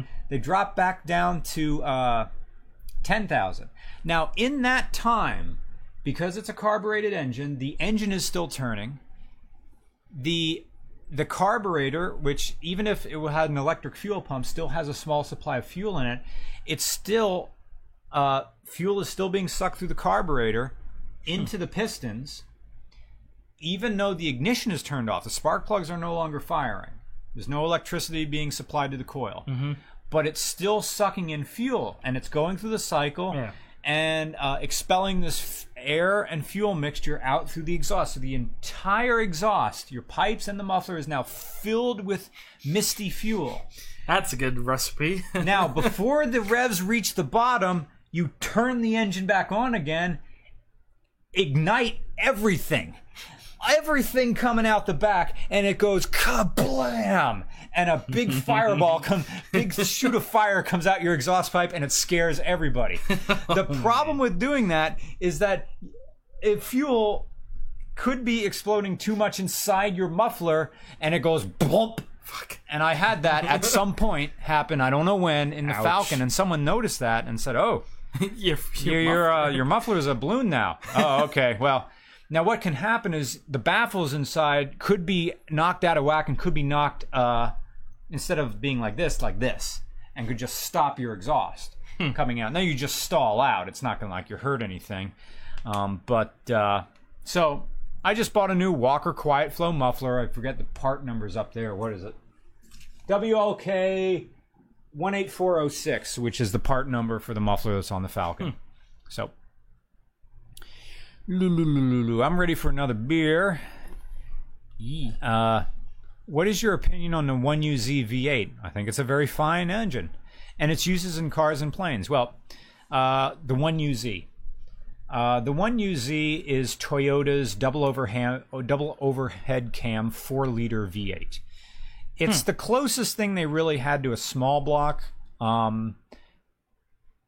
It's kind of unique in the United States, but in New Zealand, they use it everywhere. That's their L S. In the United States, it's the L S. I didn't know it's used on planes. I didn't think anybody... See, that doesn't... See, we were talking about an L S swap Cessna that was a proof of concept that didn't prove anything. That thing. The problem is, an L S makes sense because that's cam in block. It's a modern overhead valve. But the cam's in the middle. That for a, that is a very compact V eight engine. The one U Z is not. That's double overhead cam.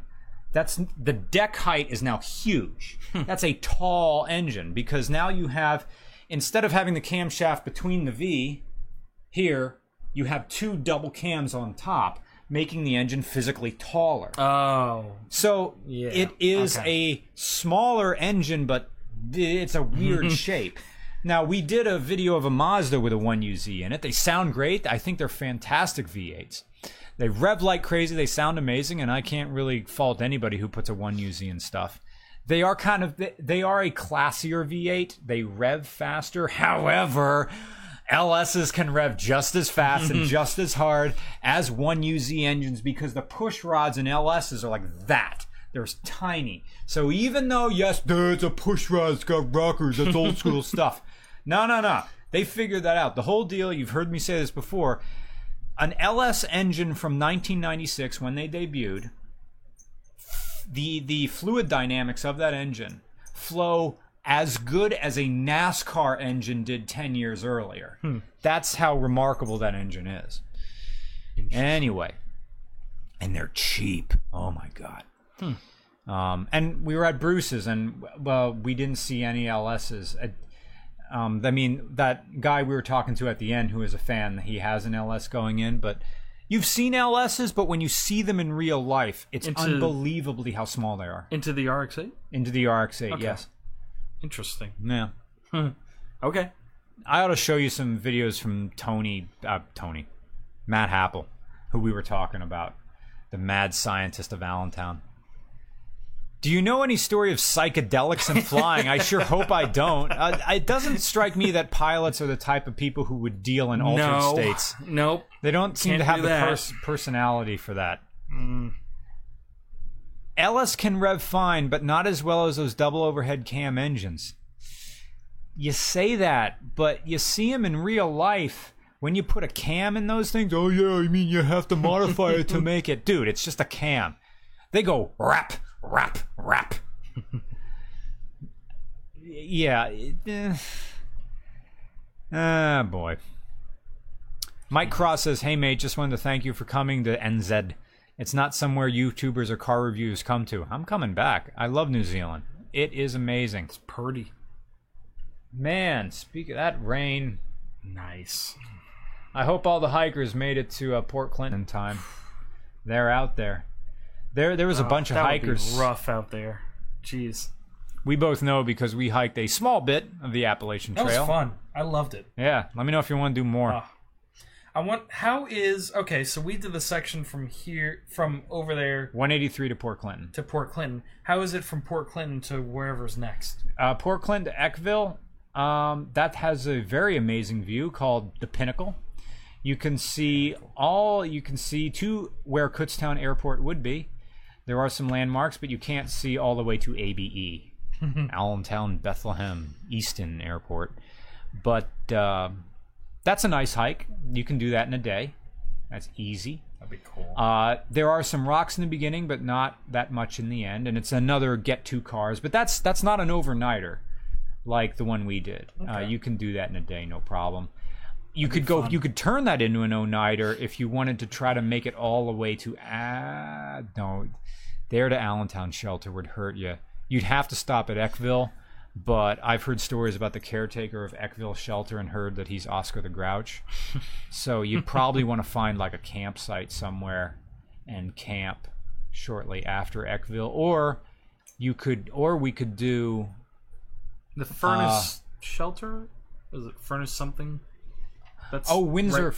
Windsor, oh, Windsor Furnace. Furnace. Yeah, oh, yeah, you right could do there, that. Isn't there? You could do that. You could go Port Clinton, uh, Windsor Furnace, which is only six miles, but Windsor Furnace to Allentown. See, that's the thing. You get to Allentown, you wow. still got another four miles to go mm-hmm. to get to the uh, uh, three oh nine crossing. Hmm. So, on, you could go three oh nine to Palmerton, stopping at the worst bit of Pennsylvania, Pennsylvania's heart of darkness for the worst rocks. It is interesting for someone like, well, both of us are novices for hmm. on the AT, um, but the worst section of Pennsylvania is Bake Oven Knob. And uh, review an L S swap Cessna one seventy-two. Oh boy. Uh, yes, they do exist. Have yeah. they flown? No. Eh. I'll get some beer, beer. For those of you that don't know, there is a guy who decided, wait a minute, why not just take my Lycoming engine out of my Cessna one seventy-two and throw a modern L S engine in there? And lo and behold, he actually did it. Um, There's video of it on YouTube. Just, you know, search L S swapped one seventy-two. He starts it. He runs it. It taxis around. When, from the very moment that thing starts, you will see the entire plane just do this. Especially when he starts to add a little throttle.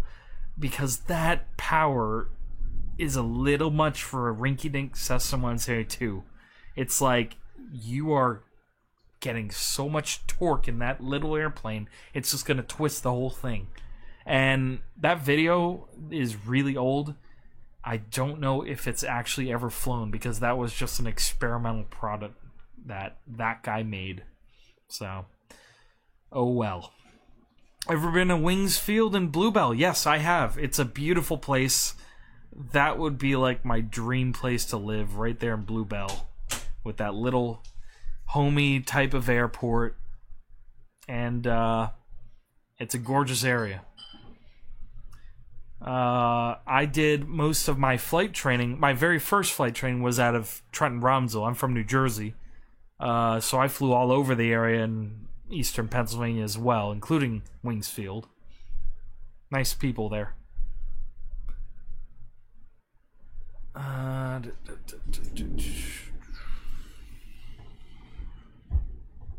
was Pan Am the equivalent of White Star Line? Yeah, it was up there. White Star Line and Pan Am. Honestly, if you remember, Pan Am had, you know, white hats, uh, military-looking Navy uniforms, and they were modeled after, well, Navy. Uh, they wanted to look professional. It was cool. Are you the guys who L S swapped the sun? Yeah. On a long enough timeline. It rained so fast out there, we got the uh, water coming out of the storm drains. Nice. Took a good day to do this. I hope everybody's doing fine. If I was rich, I'd motor swap a DeLorean with an L S seven. L S seven, it would be very difficult to slop into a slop. Swap into a DeLorean. You need the L S four, which is the one that was transverse mounted in something like the the Buick LaCrosse or something like that.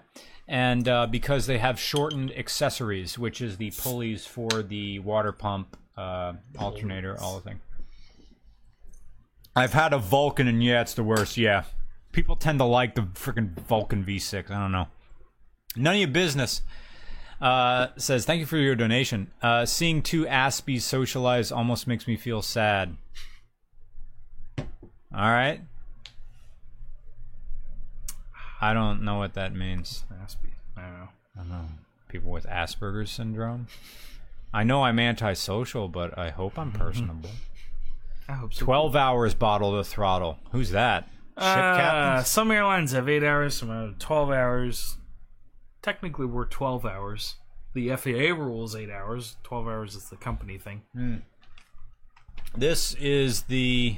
You can take this with if you want. Oh. This is the Bible. If Tony's thinking about classic cars, unfortunately, stuff for your for your maybe if you get a Corvair, this this catalog would be useless to you. Of course, everything here is on their website.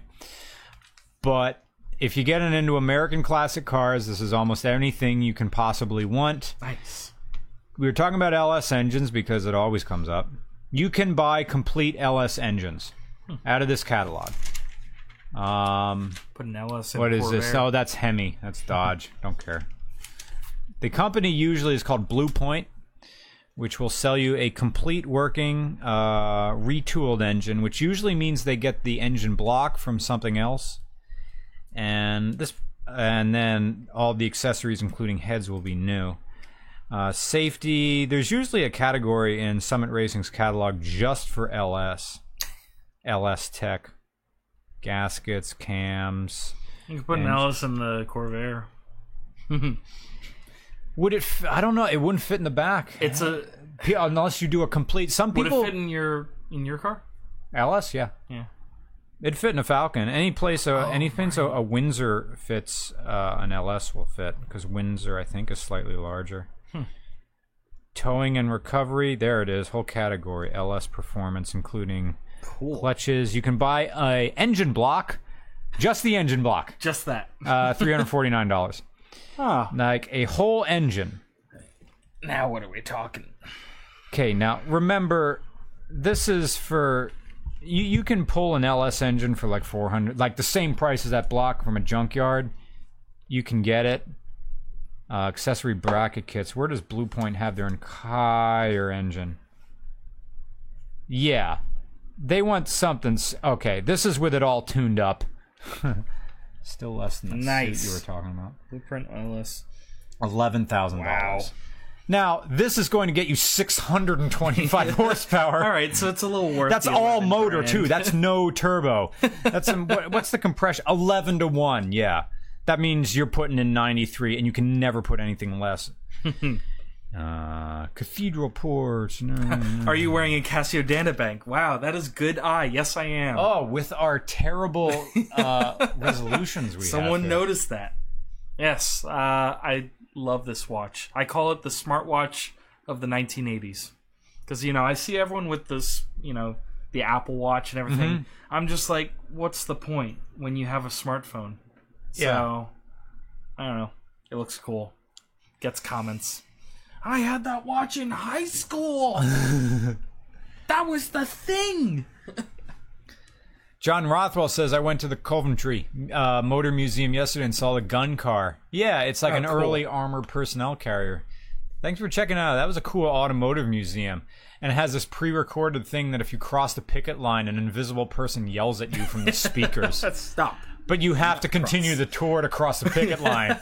So I don't know what that says. It's hilarious.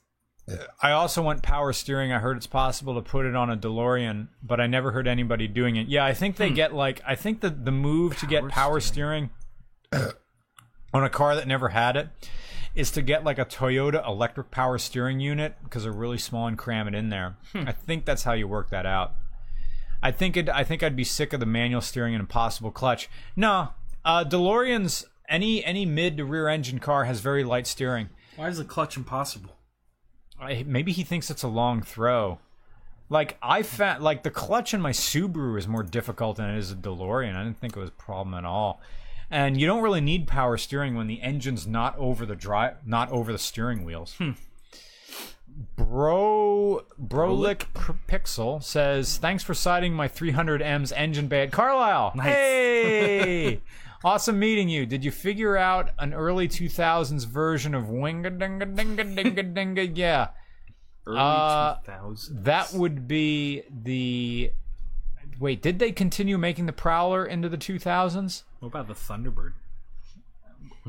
Yeah, that was two thousands, right? When they yeah. made the eleventh generation? They came, yeah, they came yeah. back for a little bit. That's... Technically. That's, that's Winga Dinga, man. That card's stupid. I'm gonna just cruise into the sunset. My Lincoln Mark eight or whatever. Doctor Devious with uh can I get uh Tony, can I get a nice on this price? Nice. Hey. For uh Doctor Devious, Cars and Planes live podcast, best one yet, serious. Enjoy some beers on me and have a good, hopefully dry weekend. Well, thank you. Well, we're trying to pretty the dry right part. Uh, it's looks like it's stopped now. It's supposed to be nice tomorrow. It's got that Pepto-Bismol sky out there. Someone else on here asked, uh, what do you think of when the passengers clap on landing? Answer that question right after we answer Doctor Devious. Have a good, hopefully dry weekend. It's been an awesome to unwind and relax and have a good work week with excellent commentary. Thank, thank you. you. And thank you for your donation. uh, I've never been on a flight, flight where people clapped. Not New Zealand? Maybe. No. It's more of a thing outside the United States. When you start going outside the U S, because in the U S, we all take flying for granted. We have ultra-low-cost carriers where anyone can afford an airline ticket to Florida. But outside the U S, now you're talking a little more expensive. Um, you know, aside from Ryanair and stuff, uh, flying is seen not as so... It's not as common as, say, here in the U S. Uh, so you'll have people who've never even seen an airplane, flying an airplane, well, they'll clap. I wonder if we're Whatever. talking like Eastern Bloc countries yeah. or that uh, India, India um, Middle Eastern, stuff like that. Yeah, excluding like Dubai and stuff, and, and the, the U A E. The rain just arrived in Princeton, New Jersey. Hey, I'm right next door there. Ah, Princeton's cool. So I worked at the Princeton Airport.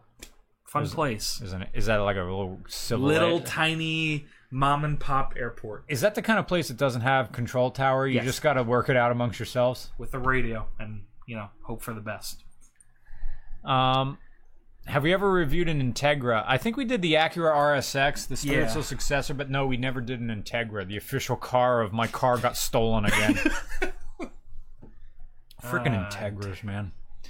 Yeah, they're fast-ish, but I guess it's more like street bro culture that thinks those cars are better than they really are. Yep.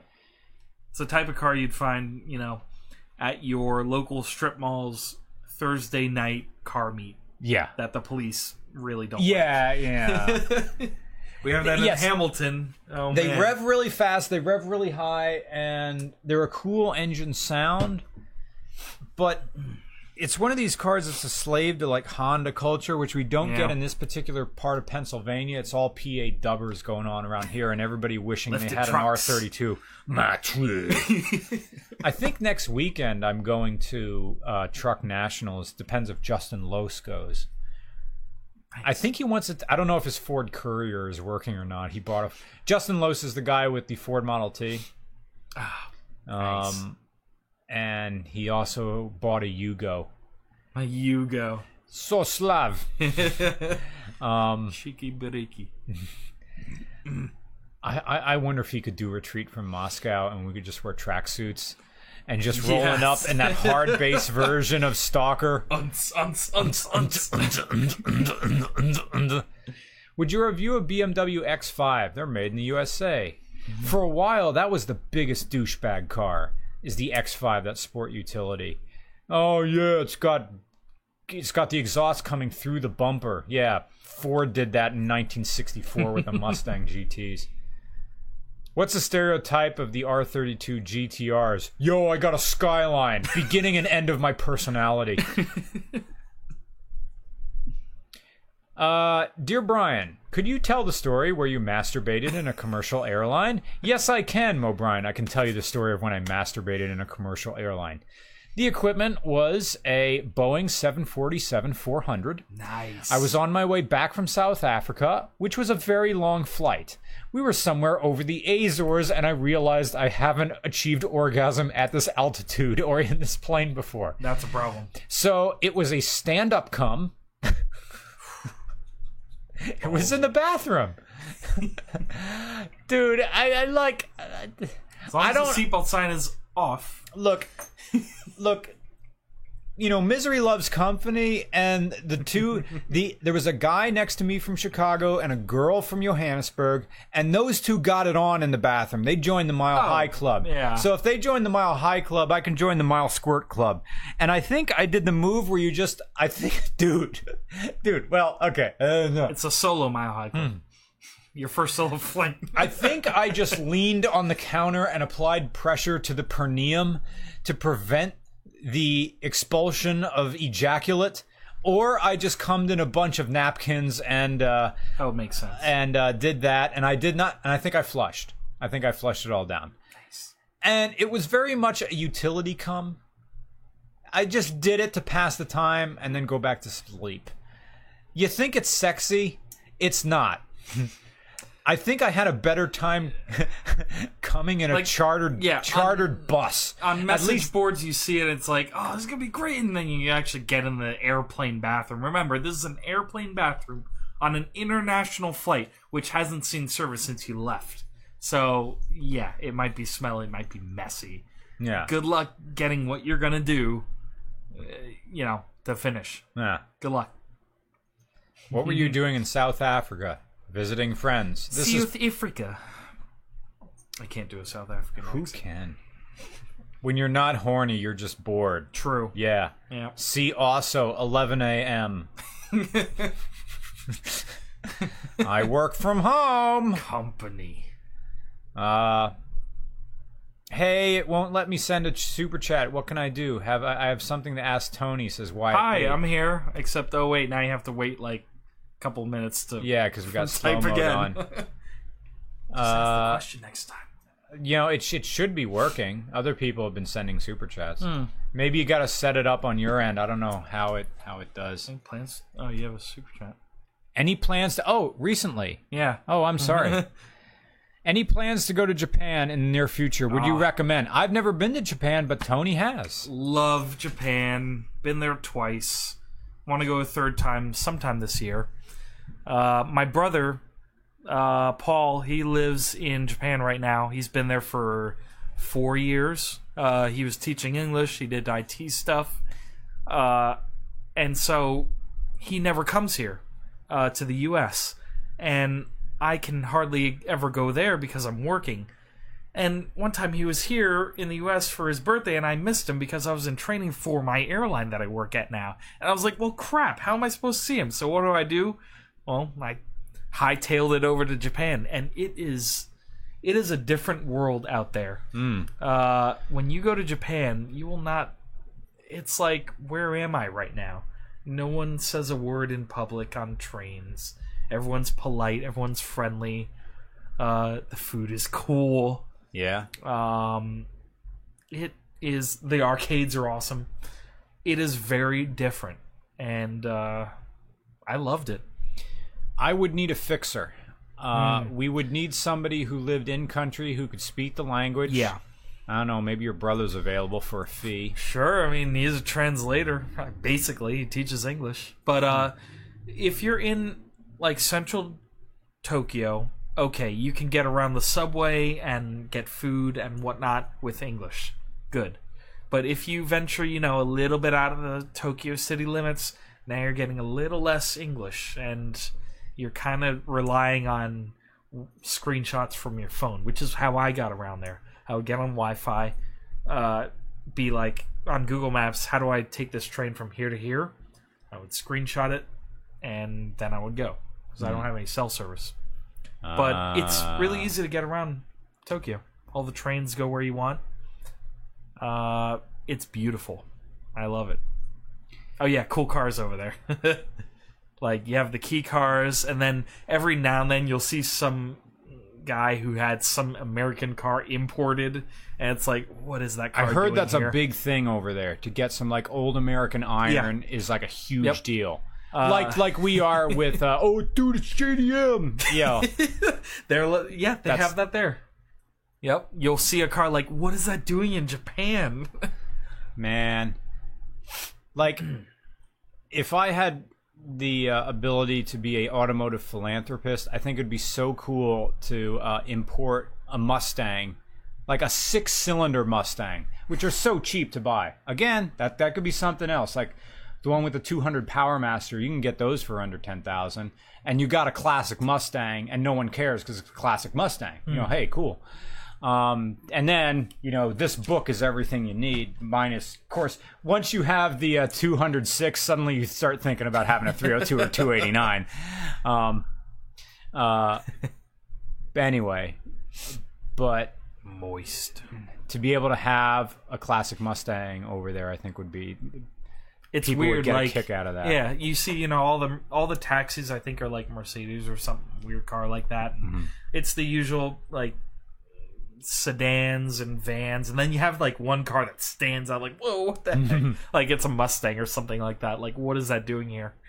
Ali Farron cool. said, "My brother was in the Air Force, not a pilot, but repair guy." Yeah, there's, I know, there's more to the Air Force than pilots. Good man, he pointed that out. Took a rented commercial.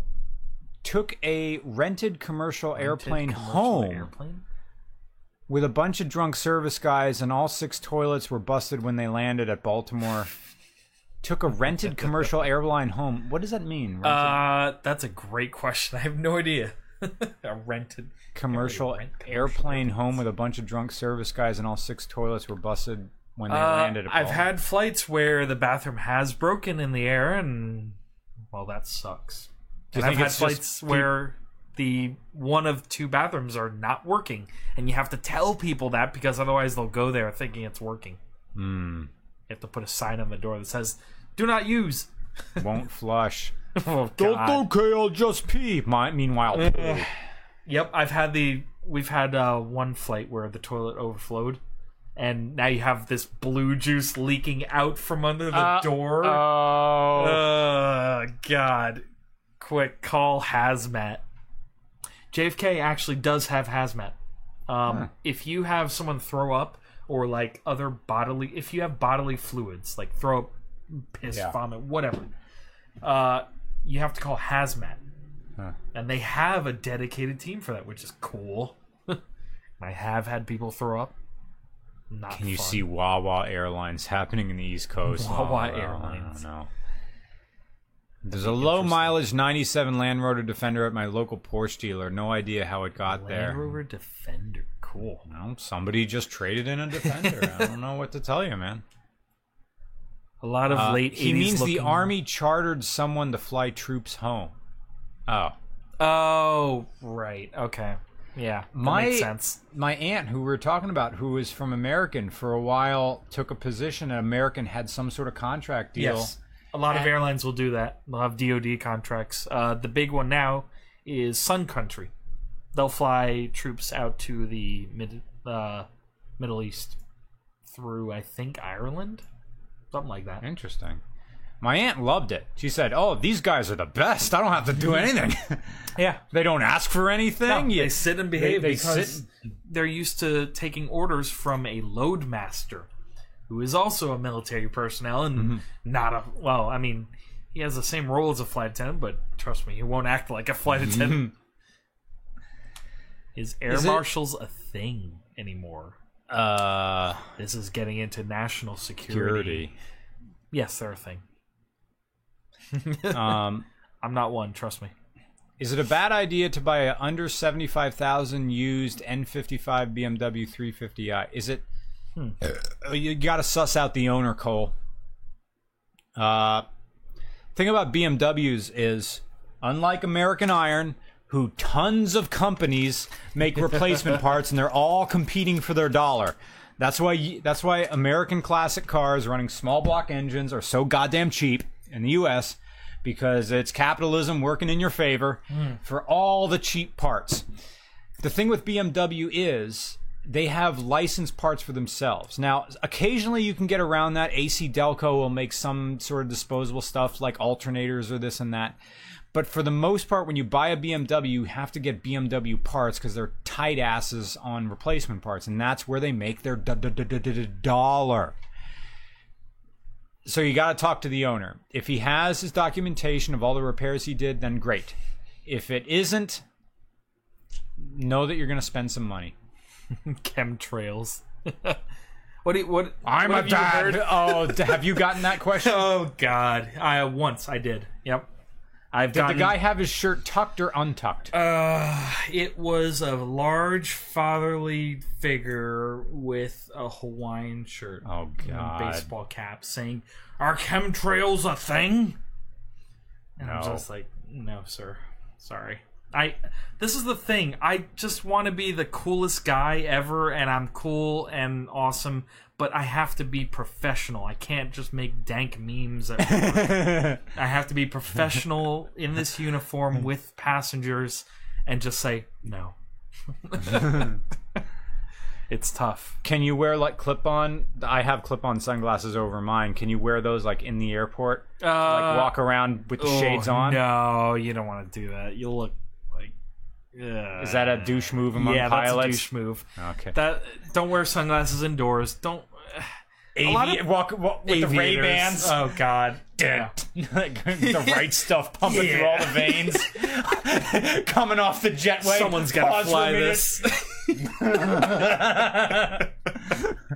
Oh, God. Adrian Records said... Can vintage planes be characterized as wingadinga or wampadampa? I'd say Depends wampadampa. Jenny. Jenny. I think that's wampadampa. Yes, the Curtiss Jenny is wampadampa, if anything. That is the biggest wampadampa. Wingadinga would be... Well, this is the thing. Wingadinga is the fifties, but the thing is with civil aviation, you have fifties-era planes, fifties yeah, and sixties-era planes normal. flying around normal. You have planes from the seventies, just normal, like it's the nineteen seventies right now, because used planes are so cheap. A used Piper Cherokee or Cessna one oh two will run you thirty thousand dollars. maybe forty if you buy a nice one. But a brand new one, now you're looking at six digits, maybe two hundred thousand. No one wants to buy that money when they could just buy a used one for thirty grand. So now you have, you know, and because the rec- oh, I'm sorry, I'm interrupting. Yeah, the uh, the entire market is just flooded with planes from the seventies, and that's fine. They still work, they run, they fly. It's great. Uh, also, if you're ever near Westchester, which Westchester, Westchester. P A or New York, uh, feel free to review my sixty-two, let's say, Haber with thirty thousand miles email sent. Thank you for sending the email. Big fan. Keep up the great work. Thank you, Adrian. Gosh, the Curtiss Jenny. There's not many left flying. They're almost on. They are. The plane was built in nineteen sixteen. Nice. They're more than one hundred years old now. Shit. Did you have you been out to Grimes? No, or, and I want to go. Golden Age Air Museum. They are they are restoring a Jenny out there. Imagine just being in a one hundred. It'd be like a Model T. Now, of course, the airframe is going to be new that they're yeah, building out new there. New wood, new uh, fabric for the wings. It's fine. Of course, you have this, you know, engine from the twenties up there. The thing, the thing we would Tony and I talked about this before, or maybe it wasn't you. It was maybe uh, Mike Steinberg. The idea of flying and looking out over the front and seeing the rocker arms yeah, moving. It's just they're exposed. It's just right there in front of you. Mm. Douglas D C four's Wingadinga. Uh, yeah, the D C four's airline Wingadinga. That's a, that would be a cool plane to fly in. If you're ever out in Pittsburgh, would you be interested in viewing a stock B M W Z three Roadster with that S fifty-five? Send me an email. Du- Duda, that's the way to do it. What do you I think will of be the in B M W Z three? I'm curious. Well, I want a Miata, but I'm fancy. You know, I want to spend more money. I want to spend more money on a Miata. Like, they're very phallic cars. They have long mm. hoods. Mm-hmm. Um, the little cute little air t- air intakes on the yeah, front sides. And you got the, you got the heat extractors there that I don't know do something. I guess these holes go nowhere. Um. I saw a Z three. My mom was about them for a while until they find out how hard they ride, and you can buy a newer, like a new uh, N D Miata, and it's going to be so much better than those cars. Yes, you can look fancy, but y- you look like uh, uh, I work at H and R Block, and I and I own a Z three. I need a car I to guess. have fun with in the Poconos. Yeah. Uh, Jack Lincoln says, is a three hundred c c motorcycle practi- practical for college in North Carolina?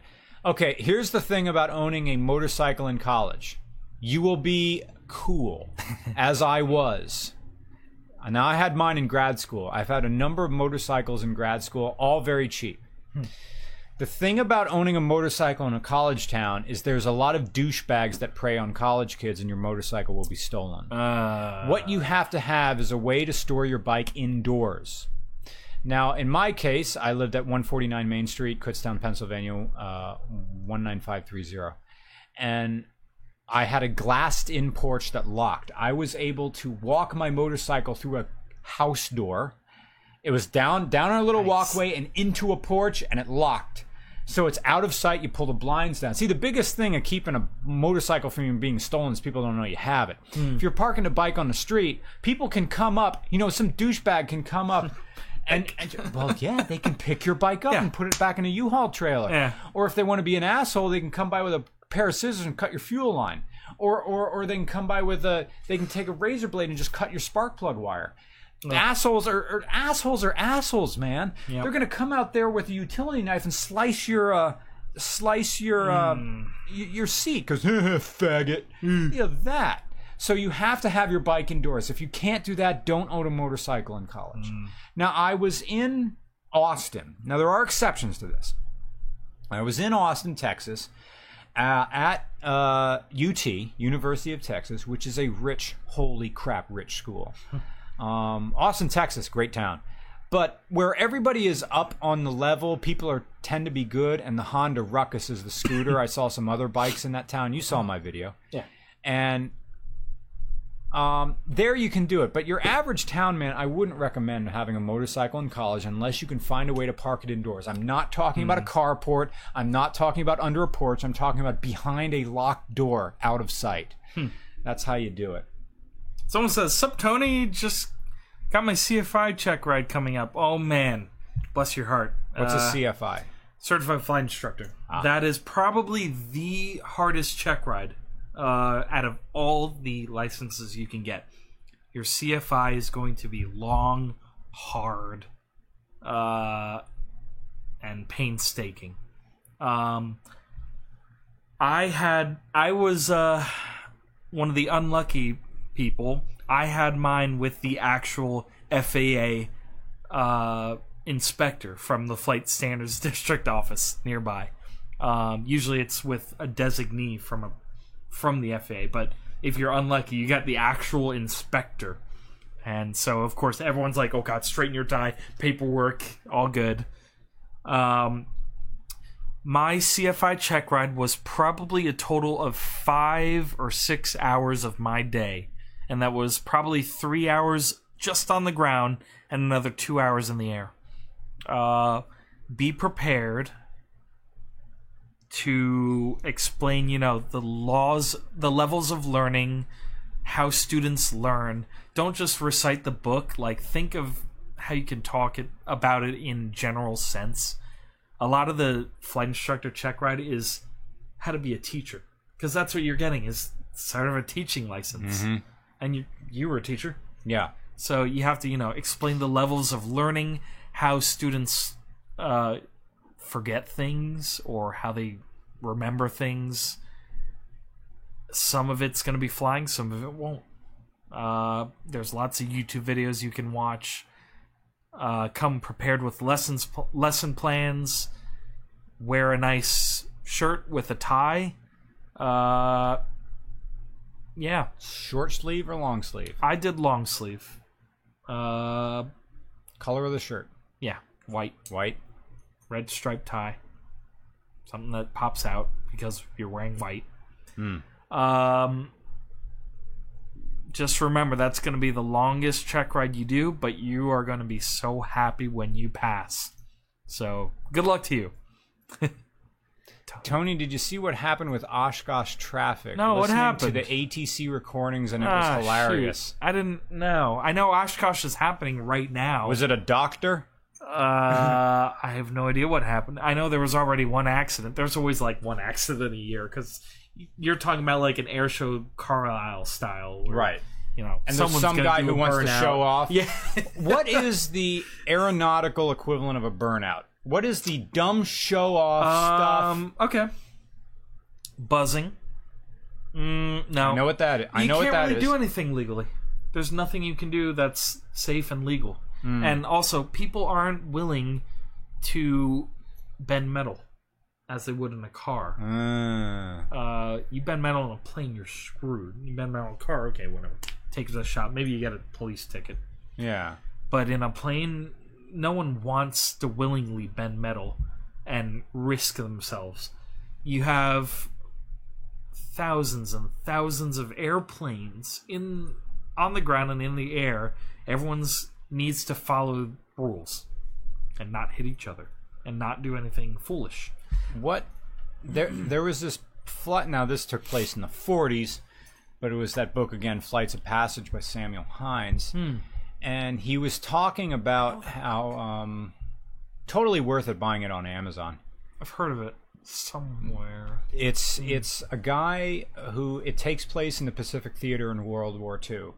And he ends up flying the, oh, that one torpedo bomber that held, it's a single engine, it was one of the largest single engine yes, torpedo bombers. Yes, the bo- T B M Avenger. That's what he flew. And he tells the story about some guy who Beautiful. was showing off that the plane had this feature. It was a safety feature that if you flicked the uh, the safety feature that wouldn't allow the, I guess that all planes have now, but if you put the landing gear up and the plane's on the ground, it's not going to go yes, and uh, slow down. A squat switch.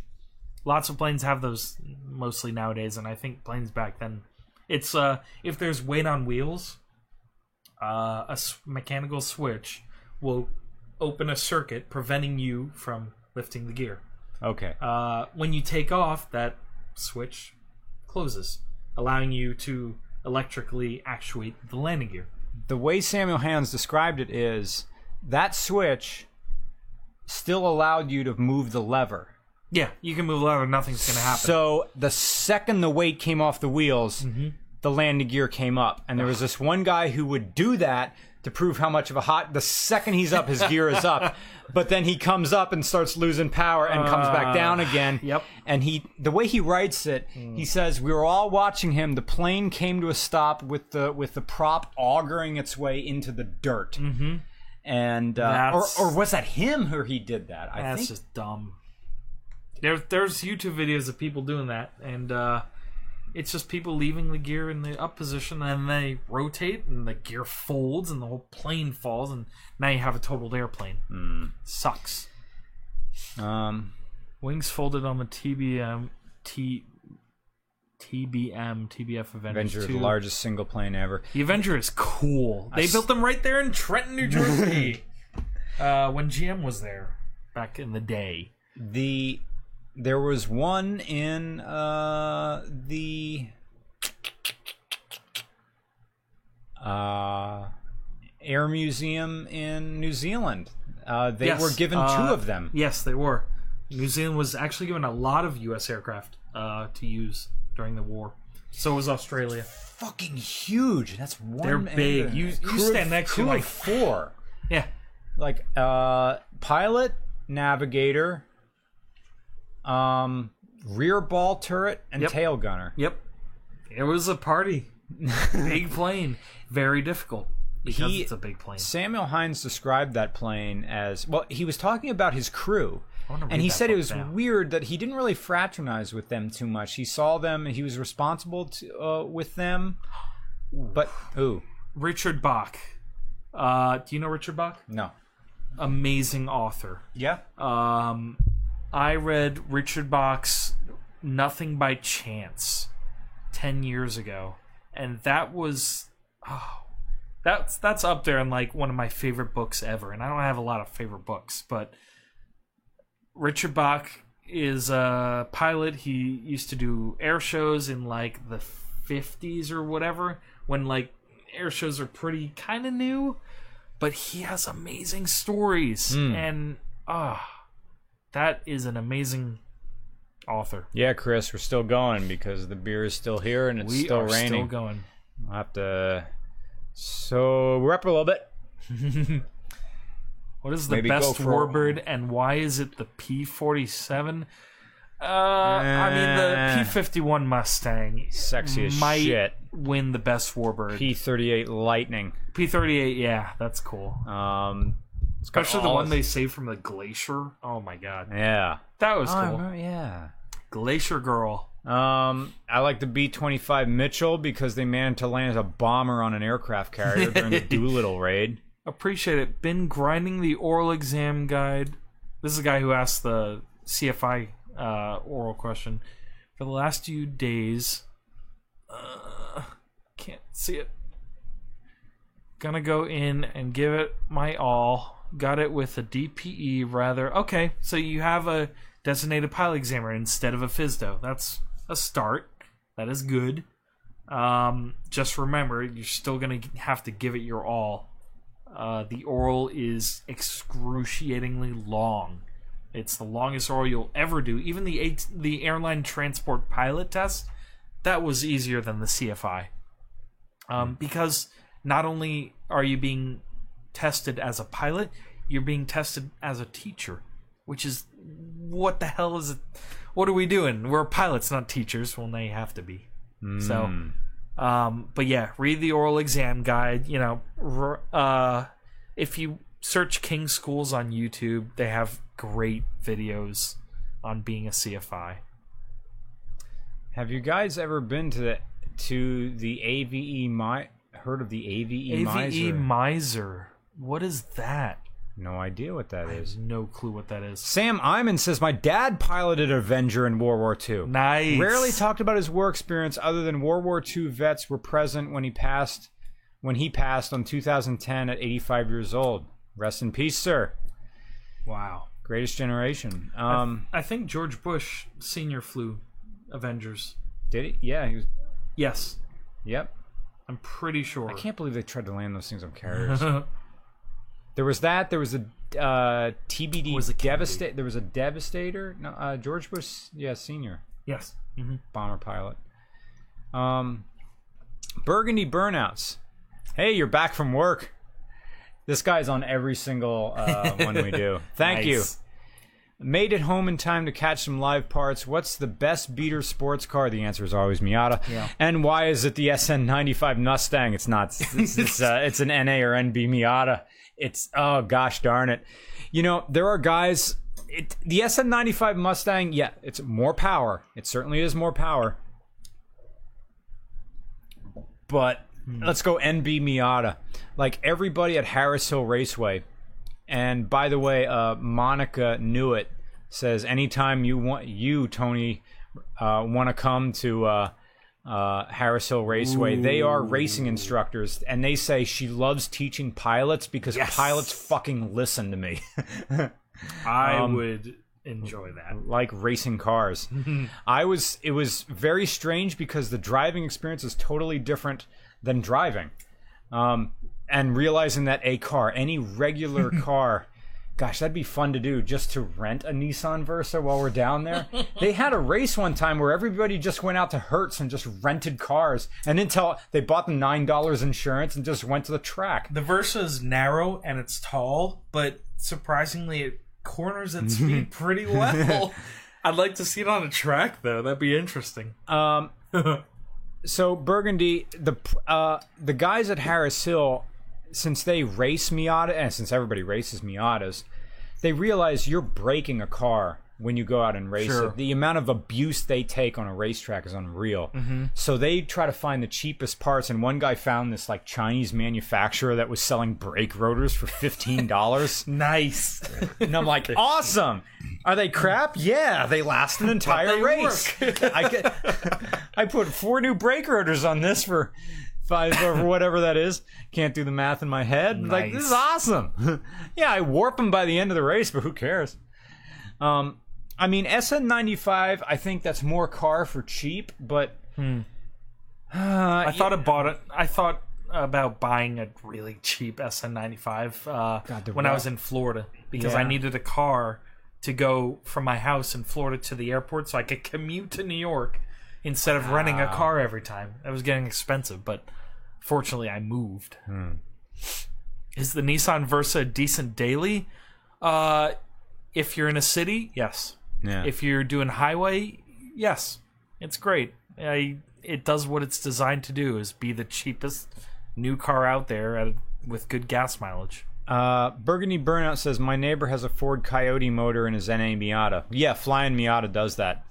Got a video of it on my channel. Awesome. Mm-hmm. Uh, Tony, for uh, clarification, the Ford Coyote motor is Ford's competitor to the L S. Ah, the f- the okay. Coyote motor is three hundred two cubic inches or five liters.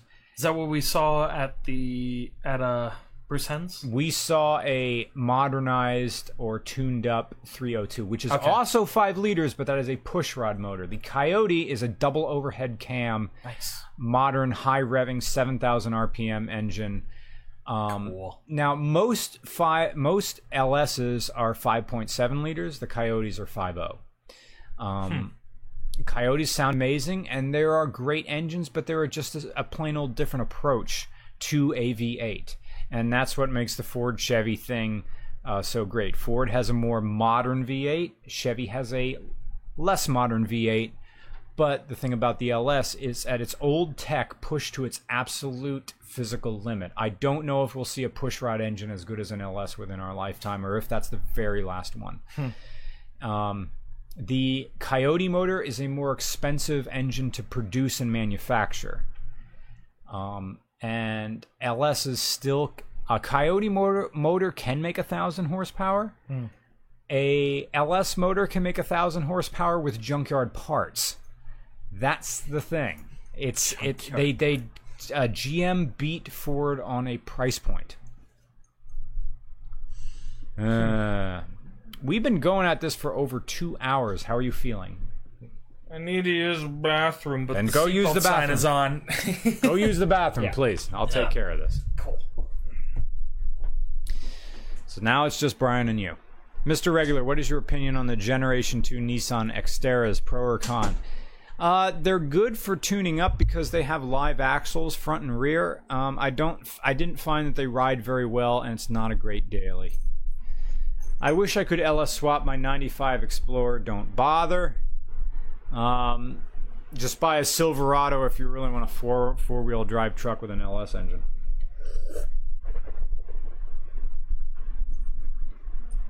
Wonder what's up with the super chat. I guess it maybe this is just a bad time to have a podcast on Friday afternoon when everybody's getting ready to go out for the weekend. What problem did I have on Southwest? Oh, it was just loud and noisy. It wasn't really the airline, it was really the passengers, but and I sat behind a crying baby for forever. The entire ride from uh, P D X to L A X. Uh, Flying and Driving says, what's your affiliation with Tony? Hope you have known him for a long time, or how did you meet? Uh, Tony is a friend of Mike Steinberg, who is also a fan of R C R, just general fan of R C R, who has grown into a friend. Aww. And he's also a commercial airline pilot, which is super intriguing to me because I don't know any. And I like to be associated with people who are successful and excelling people in strange fields. Bob... Tuba account, Bob Tubi account, okay, who uh, donates one hundred eleven ruples. Ruples. Cool. As a fan from Russia, hello Russia, far, far away, I'm actually stoked to be here in the live podcast. Da. Thank you. It's as close as I'm going to get to an R C R meetup, thank you. Yeah, our two countries are kind of weird right now. I've been I'm trying totally, to go to Russia. I'm totally all about Russia. And in fact, I worked for a while. The last job I had before R C R were two people who uh, emigrated to the United States nice. from Russia in nineteen seventy-seven. I, l- I wish I knew how to read Cyrillic. It's not Cyrillic? Yeah. Cyrillic. Cyrillic? Cyrillic? Cyrillic? I think it's Cyrillic. Or maybe I just pronounce it like an American. I don't Russia know. has the best national anthem, and I have no idea what it is. But it sounds like progress, even though, you know. Especially like, played at like ear rape volumes. Yes. Right, right. Like great. Extremely loud. Like, holy shit. I've been trying. I've been like thinking about going to Russia for about a year now, and it's ever since Delta stopped service there. And I don't think there's any U S airlines that have service there, which makes really? it impossible to get to. Um, also, the tourist visa requirements are really difficult to get uh, into there. And that's all I want to do is... I'm a journalist. I'm not getting yeah, in. It's just plain old fact. I just want to visit one museum, and that's it. Mm-hmm. The Russian... The Soviet Air Force Museum. I They have such cool stuff there. Right. And I want to go, but yeah. And car can't. culture, car culture, and like aeronautical culture transcends boundaries. Sure. Like mm-hmm. I'm all about seeing people who crazy Nissan patrols, like Saint Petersburg and stuff like that. Um, post grunge is the worst genre. Post grunge. What is even post grunge? Post grunge. Hmm. Well, is that Nickelback? Uh, sure. I don't know. What would regular grunge be?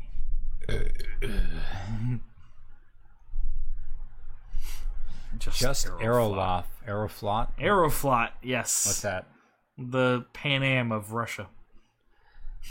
Andy William asks, I think is that a question for Tony? What is it like to fly into O R D, also Chicago O'Hare? I live two miles from there and it's always super busy. Nice. Well, uh, as a pilot, it's freaking difficult because you have tons of airplanes at the second world's busiest airport uh, trying to go all at once, especially during rush hour. It can be exhausting.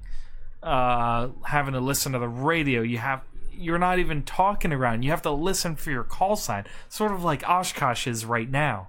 Um, not to mention the departures and arrivals are very closely spaced. So, you know, you have to be very uh, on speed, I should say. As a passenger, though... As a passenger, you can spend a lot of time in O'Hare's vaporwave tunnel. Between terminal, I can't remember what, it's like way at the end, but you get in this tunnel, and it's... Da, da, da, I love that da, thing. Da, da. I rode that at least twenty times. Oh, I don't care man. who's watching me. I'm riding that I'm riding that conveyor belt, that people conveyor, the people on parade, and I just turned around and went back. Because, okay, we're there like on a... When we fly out, on a Thursday peak time, when I go to an airport, what I want is what... Uh, Ernest Hemingway once, a clean, well-lit, comfortable place. I yeah. want a place with no people. I want it quiet. And mm-hmm. that was a hard day at O R D or O'Hare. I don't know what I should be saying as a passenger. Uh, O'Hare. O'Hare. Yes. Yeah. I want, and, and it was like hot. And see, the thing about O'Hare's terminal is it has a fuck ton of windows, like more than yes. an airport needs. Yeah. A lot of ceiling lights. Very beautiful, but also it's gets large. Hot. It does get hot. Oh my God. That's the problem with Philadelphia, um, in the Delta concourse. Terminal D, at the very end, it's all windows. Uh, and that's a problem because the air conditioning sometimes isn't as powerful down there. Yeah. You you walk down the concourse towards the end, air conditioning works fine. Then you get near the end, oh my God, it's like ten degrees hotter. Uh, oh, it sucks. Uh.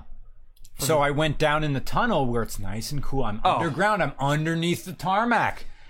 Choice. It's beautiful. Uh, Nugakugaplangapa asks for the C R J driver. Any thoughts on the Airbus takeover of the new C series? Did we talk about yeah, this? Yeah, we talked about that. Uh, honestly, it's not good or bad. Uh, Airbus has money.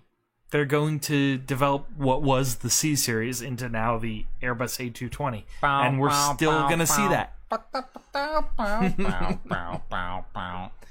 My neighbor also. Burgundy Burnouts. Glad you're sticking with us, man. My neighbor also has a carbureted Chevy three fifty and a Nissan Silvia? Ooh. Ugh. It's also the United Airlines tunnel at O'Hare that's been through that's been through it's also been the, through it a, a few, few times. times. Um, you know who else has a trippy ass tunnel?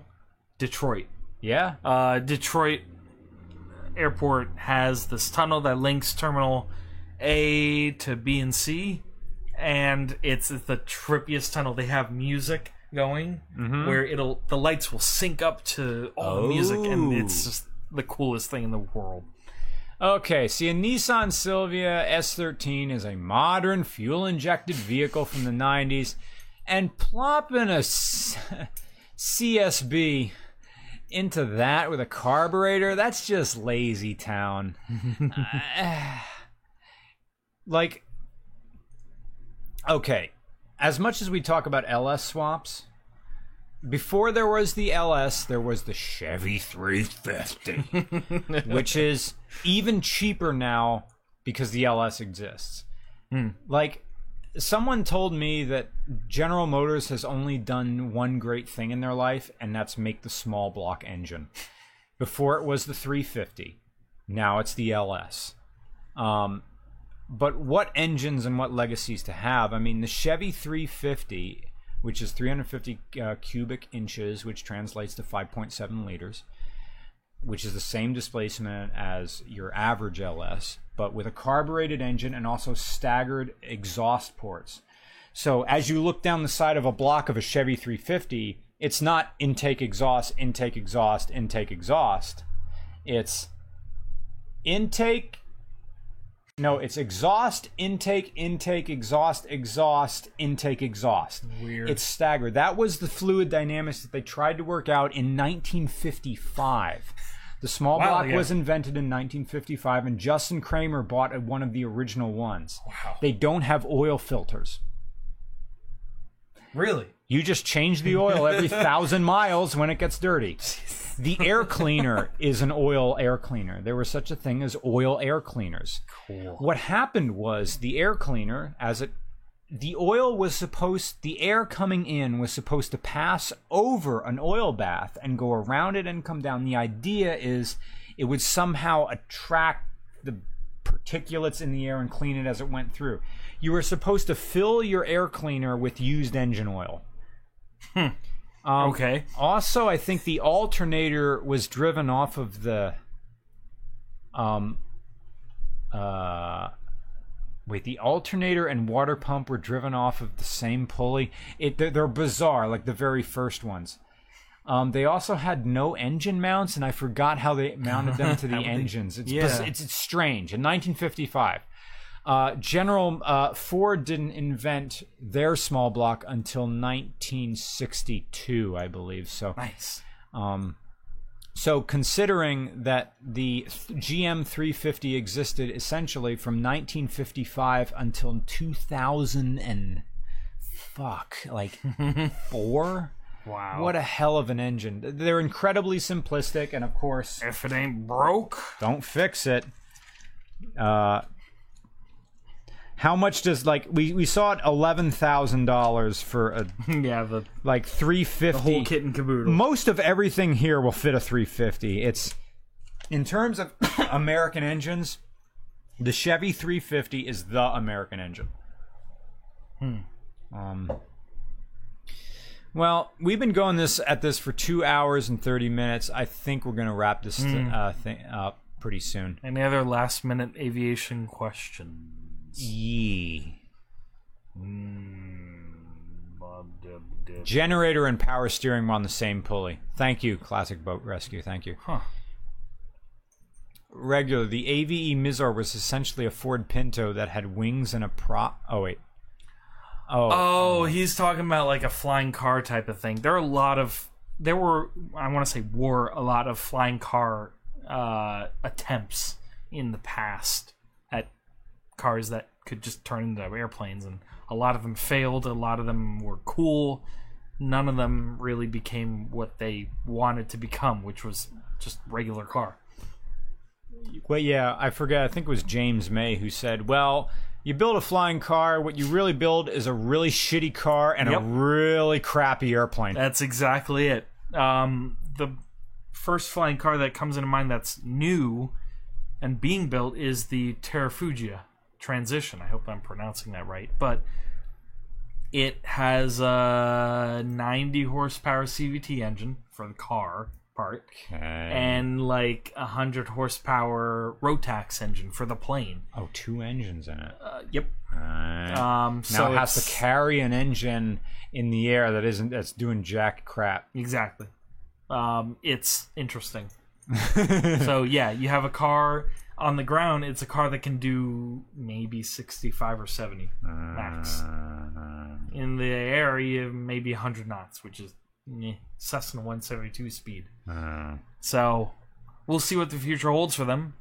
It was cool seeing it in person at Oshkosh. Oh man, it's awesome. The wings fold and everything. Thoughts on the Antov A N two fifty-five? Don't know what that is. It's I know a it's giant Russian. airplane. It's the biggest. It's not the biggest airplane in the world, because uh, that would be the Spruce Goose, maybe. Largest wingspan, I think. It it depends what the largest is. Like, one has the largest wingspan, one is the largest from nose to tail, one is... No.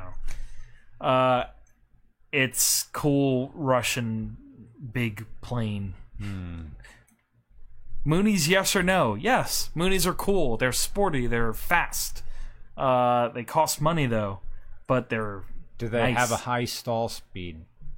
Mm, a little higher than a Cessna, yes. You also get these, uh, if you remember in the glider, you get these little speed brake things that pop up like that. Yeah. Uh, the Mooney has that, and it's funny and cool. Alrighty, guys. I think we're going to wrap this thing up here. And yep. It's nine o'clock at night. You got like a two-hour drive home. I do. Man. Should be fun.